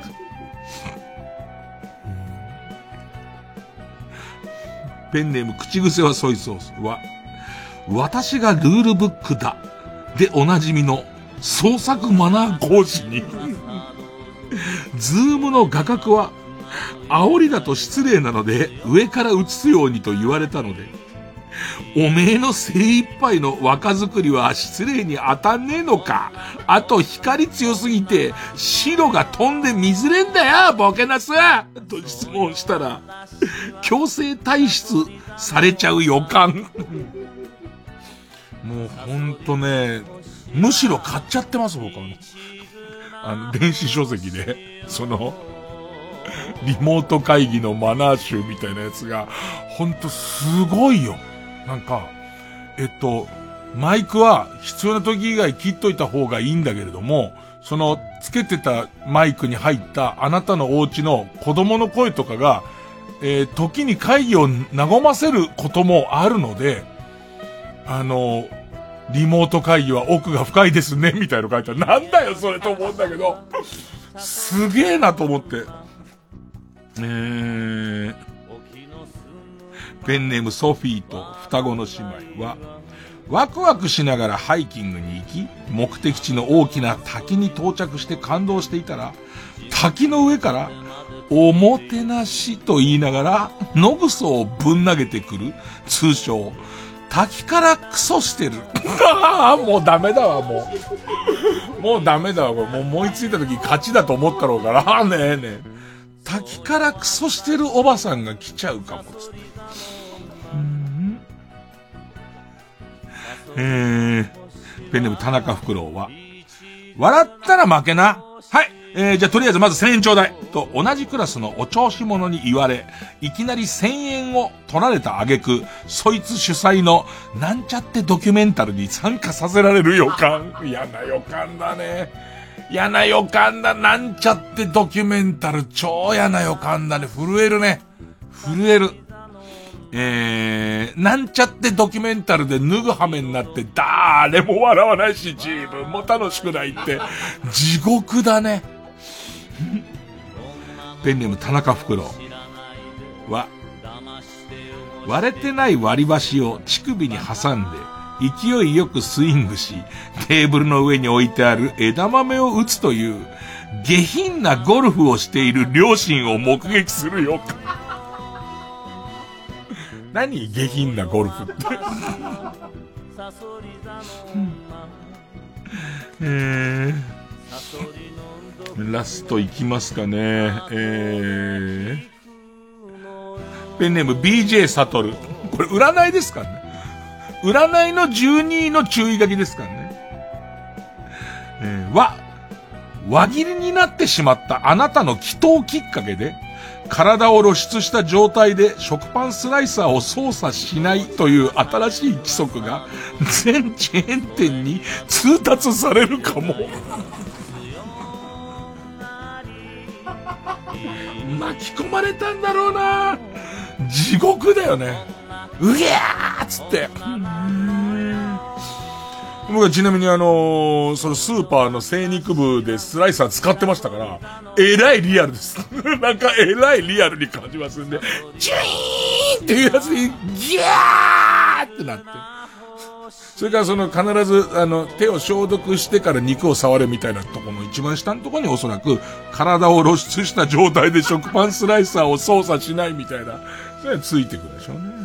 さあ、ということで、ねいや、これ勝ち抜きの予感もかなりしますけどね。えー、対するはこちらです。ギャグリサイクル。芸人再生工場カルタ。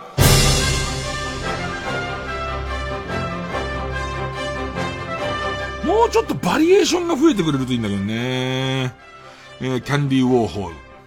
ジョイマン。さ。サードは、長島。梅津はしましま。なななな、なななな。まあまあこれ以下同文なんですけどね。なんかさ、なんかクイズ番組で高畑敦子さんが、俺は別の番組で高畑敦子さんに会ったんだけど、高畑敦子さんが、なんかこう、記憶クイズみたいので、ちょっと前に流行った事柄を思い出せるかどうかみたいので、ジョイマンの写真見て、これ誰っていうのを答えらんなかったらしいんだよね。で、それも、二人がかりで調校した上に、しかも後ろマンも空いてるのに、なんか出なかったらしくて、それを見たジョイマンが傷ついて、高木くんが傷ついて、僕は存在したんでしょうかっていうツイートを。ねえー、ペンネウォス10番。ジョイマン。さ、されるがまま、おぎまま、無抵抗、DJ コー。なななな、なななな、なななな、軟骨、なんつ。なんだこいつえー。だここ、なんだろうね、この、されるがまま、おみまま、無抵抗、DJ こう、これ字余りだけど、この二、センテンスぐらい欲しいんだよね、やっぱね。なんで、そろそろ旧姓中山の、中山さんの、ジョイマン、さ、さだまさし、島流しって相当いいんだけど、相当いいんだけど、この二ワードだと、もうジョイマンコーナーだからね、そうなっちゃうとね。えー、ペンネーム、曲げ曲げ。えー、ワイルドすぎちゃん。さ、サブスク20個以上契約したまま、懲役5年くらってったで。ワイルドだろうだって。同じくワイルドすぎちゃん。ペンネームケイちゃん。さ、佐々木健介の前で北斗晶に抱かれてやったで。ワイルドだろうペンネームオーシャン、スギちゃん。さ、札幌に仕事で行った時、現地のツタヤの会員になってやったぜ。一年後に届く更新手続きのハガキ持ってまた、入会した店舗に行かなきゃならないぜ。しかも、更新手続きしたら DVD を一本借りられるから、また一週間以内に札幌行くぜ。ワイルドだろ？スギちゃんってさ、もともとスギちゃんが芸名で、え、じゃあ、す、す、下手したら杉山かな？ワイルドスギちゃんってスギちゃんシリーズの一個だったよね。なんか、ワイルドスギちゃんっていうやつと、おっぱい先生ってもいたよね。すごいおっぱい振り回す、すごい巨乳の先生とか、あと他に、スギちゃんっていうトシちゃんっぽいアイドルのキャラもいたでしょ。なんか、連中全員いなくなってんの俺納得いかないんだよね。ワイルドスギちゃんが売れすぎちゃって、ワイルドスギちゃん一個になっちゃったけど、おっぱい先生とかすごい好きだったけどね。ただ、ネタの構造を一切思い出せないけど。えー、ペンネームパン屋のごっちゃん。はいはい上田。ねえ、実力者ですけどね。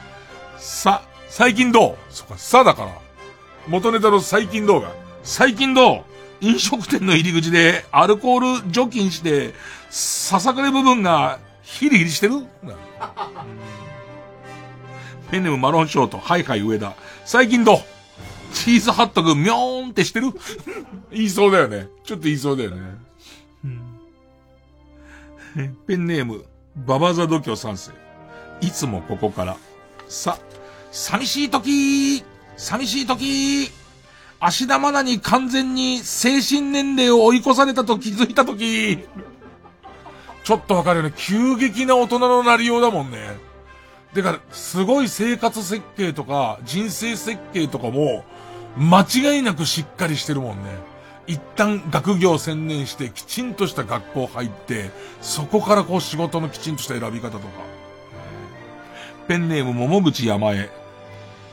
いつもここから、さ、寂しい時グループにいたからこそ、グループにいたからこその人気を自分一人の人気と勘違いして、ファンにこび、へつらうのも飽きたからと、勝手に卒業したアイドルが、それでもちやほやされることの快感は忘れられず、結果として自分がいたグループの悪口を言い続ける人間になっている時、悲しいよ、そら。寂しいけど。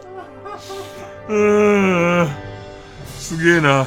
寂しい時、グループにいたからこその人気を自分一人の人気と勘違いして、ファンにこびへつらうのも飽きたからと卒業したアイドルが、それでもチヤホヤされることへの快感は忘れられず、結果として自分がいたグループの悪口を言いまくる人間になっているのを見た時だね。ペンネーム大自然守る。小梅太夫。じゃん、んじゃんじゃんじゃんじゃん三年寝たろうだと思っていたら、一年目で死んでいましたちゃんとしすぎですよね。ちょっとね、やっぱりね、神戸太夫さんはそんな、こんな小さなスケールにもう収まる人じゃないですから。えー、ペンネーム電柱理論、アメミヤ、さ、30年以上勤めた会社を定年退職。これから自由を謳歌しようとした矢先、ステイホーム生活、することもなく家では邪魔者扱い、つまらない日々の中散歩をしていると、オープンしているラーメン屋を見つけました。その時、自分がやるべきことに気がついたんです。自粛警察始めました。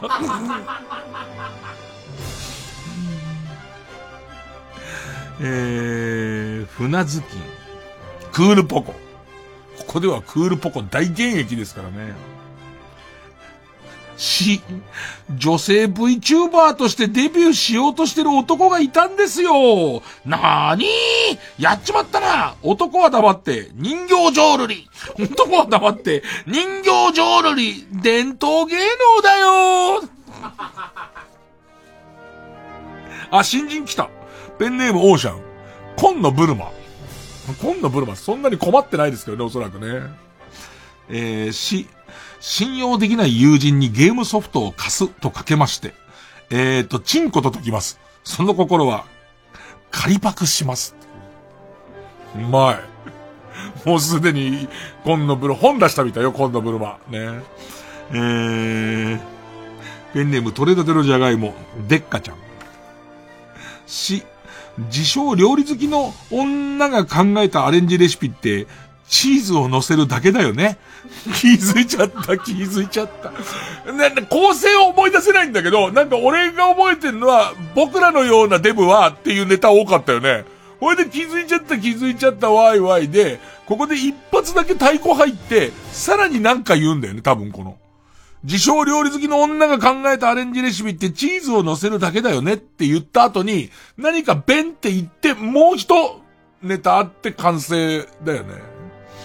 えー、うん。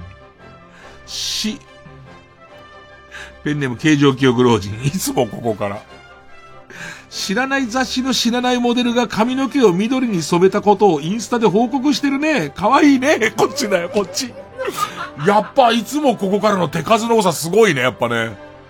知らない雑誌の知らないモデルが髪を緑色に染めたことをインスタで報告してるね。かわいいね。かわいいね。す、杉薬局のレジ袋ですかってメッセージを送ったら、ブロックされたね。かわいいね。つって。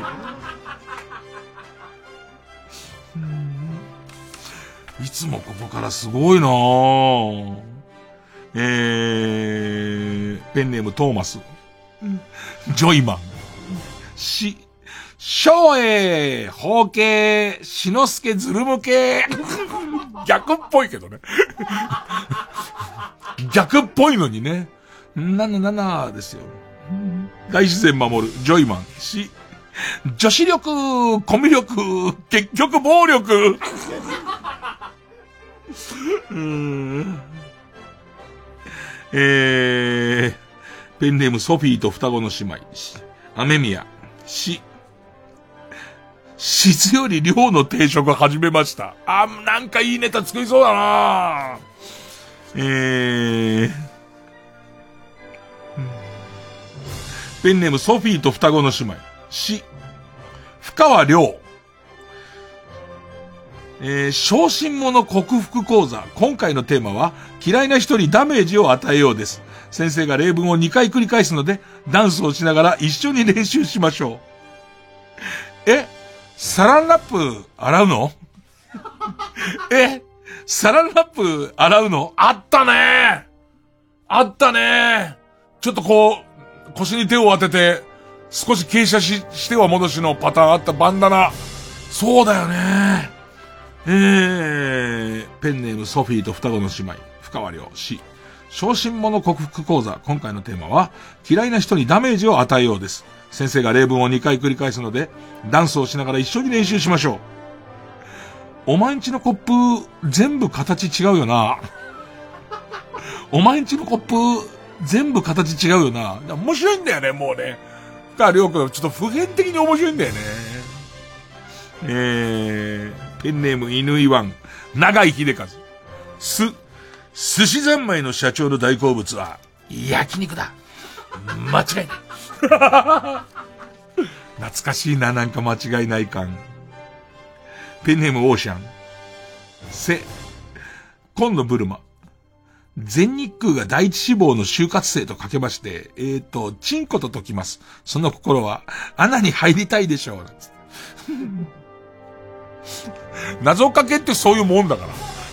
チンコでかけて完成したらそういうもんだからね。えー、ペンネームあの日知恵熱が出たんだ。そう。想像で、西岡澄子。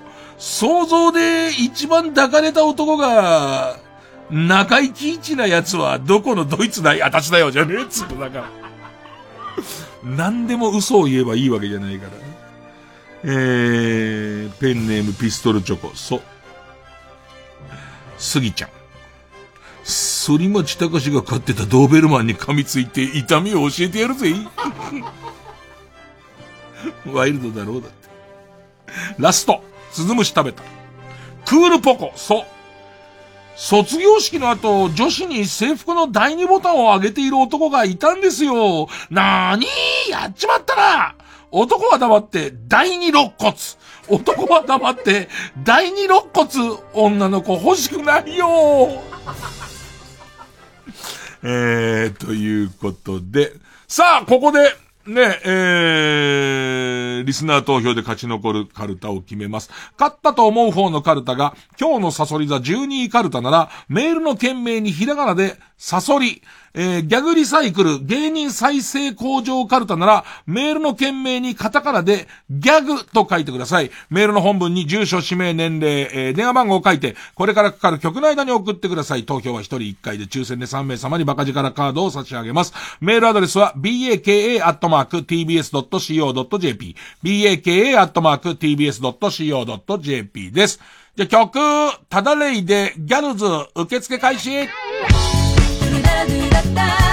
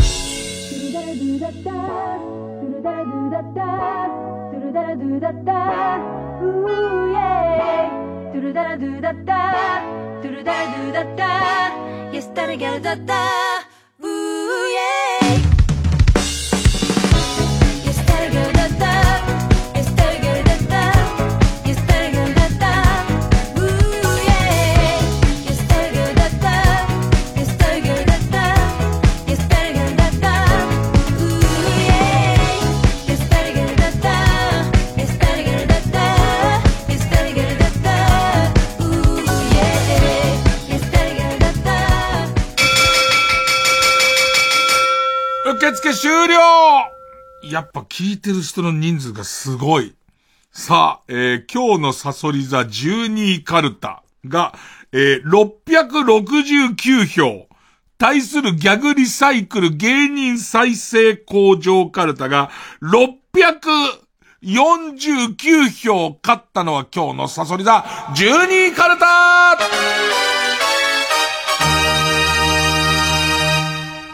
ちゅうことで上がりましたね。えー、上がりました。ゴール達成です。今日のサソリ座12位カルタ和行勝ち抜きゴール達成です。そして負けたギャグリサイクル芸人再生工場カルタは予選ブロックに戻り引き続き作業の募集になります。が、えー、今日こっからですね、えっ、ー、と、新しいテーマのカルタをいくつか紹介して、オープンでまたこっから始まります。えー、最初のカルタはこちら。辻のぞみボーボーカルタ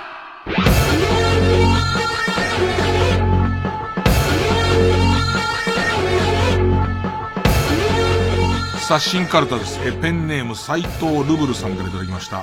タレントの辻のぞみさんのブログはいつでも理不尽に炎上するので、その火事場の様子を報告して、ブロガーが防災の参考にするカルタです。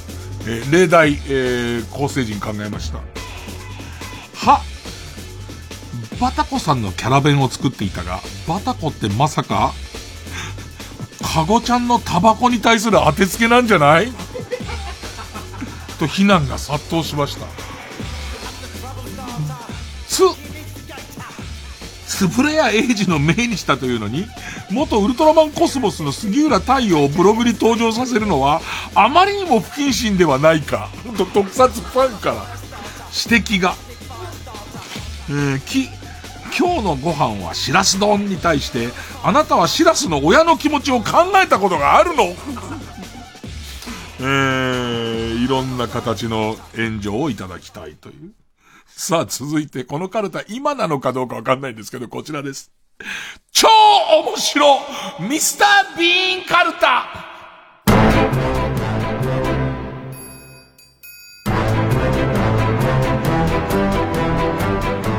正直これがミスター・ビーンのテーマなのかどうかも知らないです、僕。ミスター・ビーン。ローアン・アトキンソンだっけ？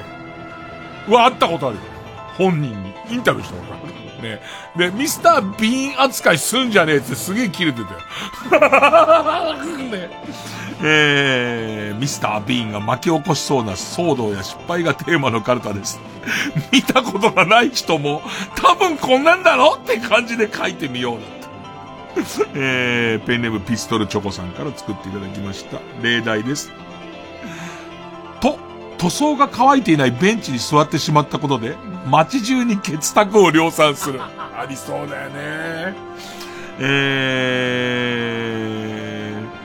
ー、ペン、えー、と、ドローンを操作していると人にぶつけてしまい、自分がやったことがバレないようにリモコンを隠そうとしてリモコンの上に座ると、リモコンが壊れてしまい、さらにドローンが大暴走する。えー、う、浮気がバレて奥さんのミセス・ビーンから逃げている途中。ごめんごめん。ミスター・ビーンがあんまわかんねえから、ミセス・ビーンから逃げている途中、路上にあったリンカーンの銅像に化けて難を逃れる。もう全然裸の大将と変わってないからね。えー、さあ、さらに行きます。続いてはこちらです。今日のぐでたま占いサソリ座12カルタ。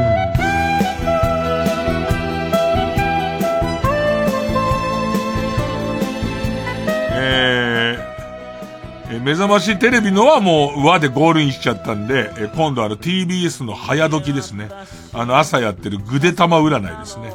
で、なんかあの、どう違うかっていうと、どう書き方が違うかっていうと、今までラッキーなんとかだったんですけど、えっとね、12位アドバイスがついてくるんで、えてか、あのー、もったいねえじゃん、面白いしって話です。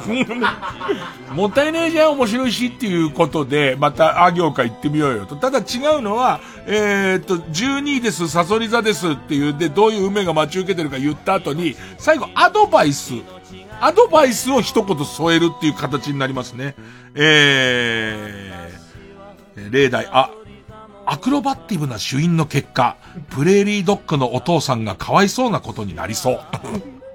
アドバイスは、家族を守ろうとする小動物の勇気を甘く見ない方がいい。こういうことです。ね、こういうことですね。えー、さあ、ラストもう一個いけますかね。えー、こちら。令和新妖怪カルタ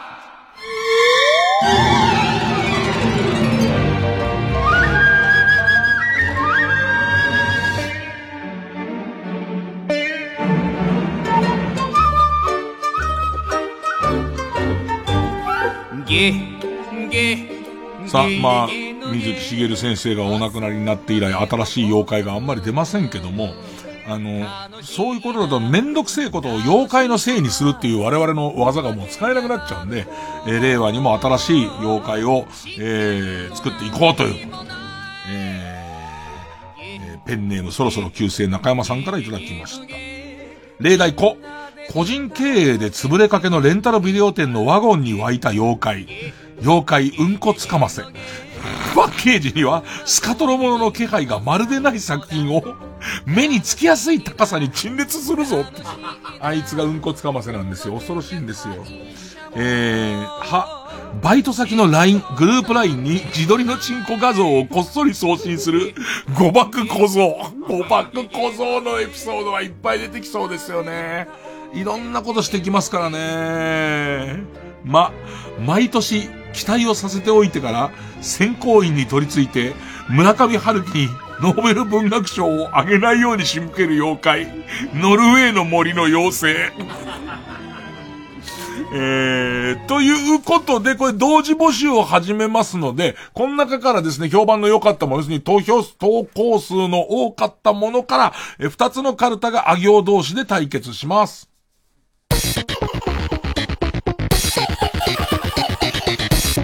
曜ジャンク、一流ミュージカル深夜のバカ力。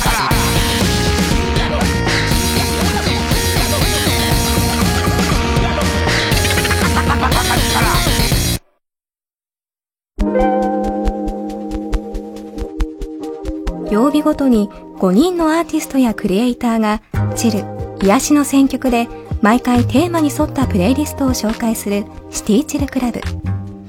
現代社会の中で疲れ切ってしまったそんなあなたの心にそっと寄り添うミュージックプログラムです。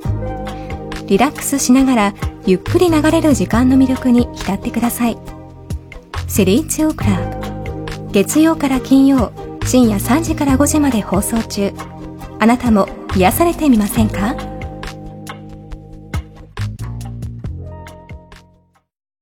毎週金曜夜12時からのマイナビラフターナイトでは今注目の若手芸人を紹介しています。ゴジラとメカゴジラだバカ！ダブルパチンコマイナビラフターナイトは毎週金曜夜12時から。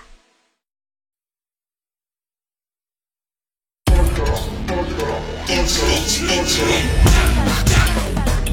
曜ジャンク伊集院光る深夜のバカ力。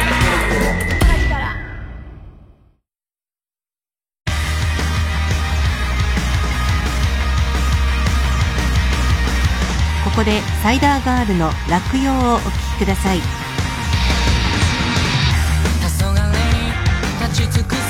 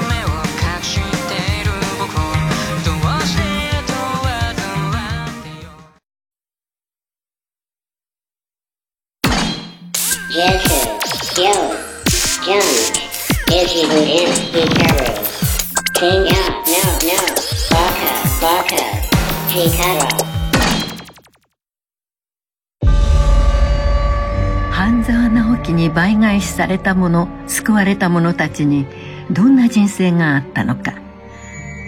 TBS ラジオオリジナルドラマ「半沢直樹破れし者の物語」バイオーディオムービーで描かれた聞くドラマの演出をヒントに生まれた新たなステージ。朗読劇半沢直樹。テレビラジオ舞台。オール TBS でお届けする恩返しのエンターテインメント。今週末9月12日13日新国立劇場で開催。出演各健人尾上松也南野陽子ほか。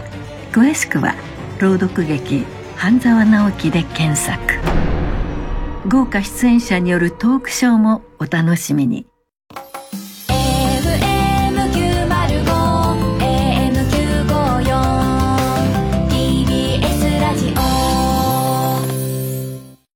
TBS ラジオジャンク。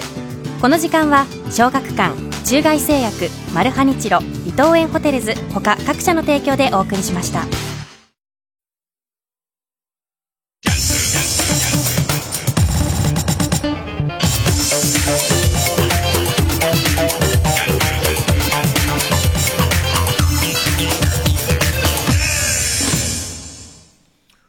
たくさんご応募いただきましたけども、えー、っと、ラジオネームぼんじり祭りさん。え野球部時代頭のでかい選手が自分ともう一人いて、塁上に二人同時に出てしまうとヘルメットがなくなると理由で、という理由で、どう考えても3番、4番で、えー、の実力なのに、2番、8番という打順で、なるほど、被っちゃうとヘルメットなくなっちゃうからね。2番、8番だったら被んないからね。えー組まれていました。ねえいいね。さあ、それから、ラジオネーム、おざ兄さん。ね。えー、中学校の時のあだ名が、頭でか給食費泥棒でしたっていう。いやいやいやいやいや。気になっちゃうから、ね。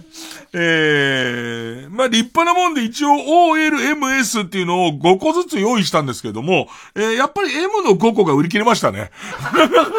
でも O もちゃんと3つ言ってるんで、本当のことを言っている人も、この番組ってほら基本的にさ、その、スタッフも、えー喋ってるやつも、聞いてる人も嘘つきだから、どうせこんなことにはなるんですけども、ね。えー、でも5個ちゃんと O が出たりとかして、だから、残り O2 個、L2 個、S5 個。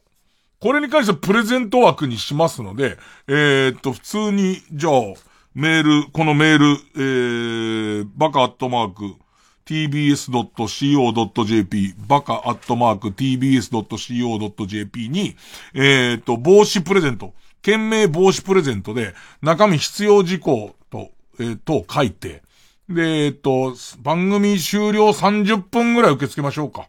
まあ一応今回生聞いてください、最後は生聞いてくださった人っていうことで、えーと、番組終わりから30分間の間、で、もうこれはもう抽選。これは厳正なる抽選なんで、あの、別に自分のおちんちんのサイズとか書いてこなくても大丈夫です。あの、帽子の欲しいサイズを書いてくれれば大丈夫です。えー、よろしくお願いしたいと。ね。あと、それから、動物の森のプレゼントは、えー、この番組終了と同時に一応まあ、締め切りっていうことかな。ね。あと、起きててもらったんであり、ありがとうっていうことで、あのーこの後ちょっと久しぶりに YouTube 反省会とかも5分ぐらいですけどね、やろうかなっていうことと、一つお知らせが、一つお知らせね。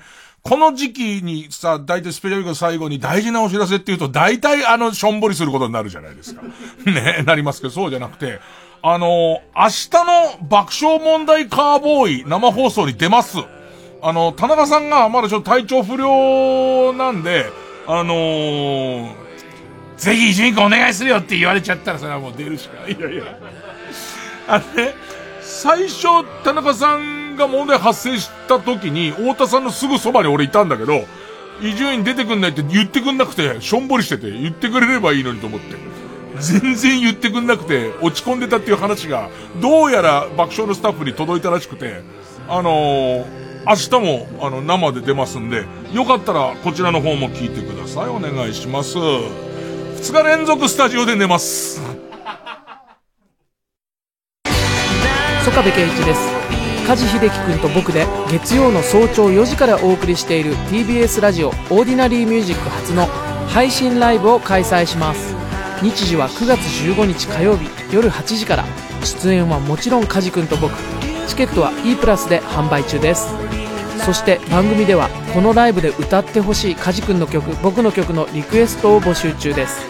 ミュージック905アットマーク TBS.CO.JP ミュージック905アットマーク TBS.CO.JP こちらに送ってください。TBS ラジオ 90.5MHz 月曜午後9時30分より放送中。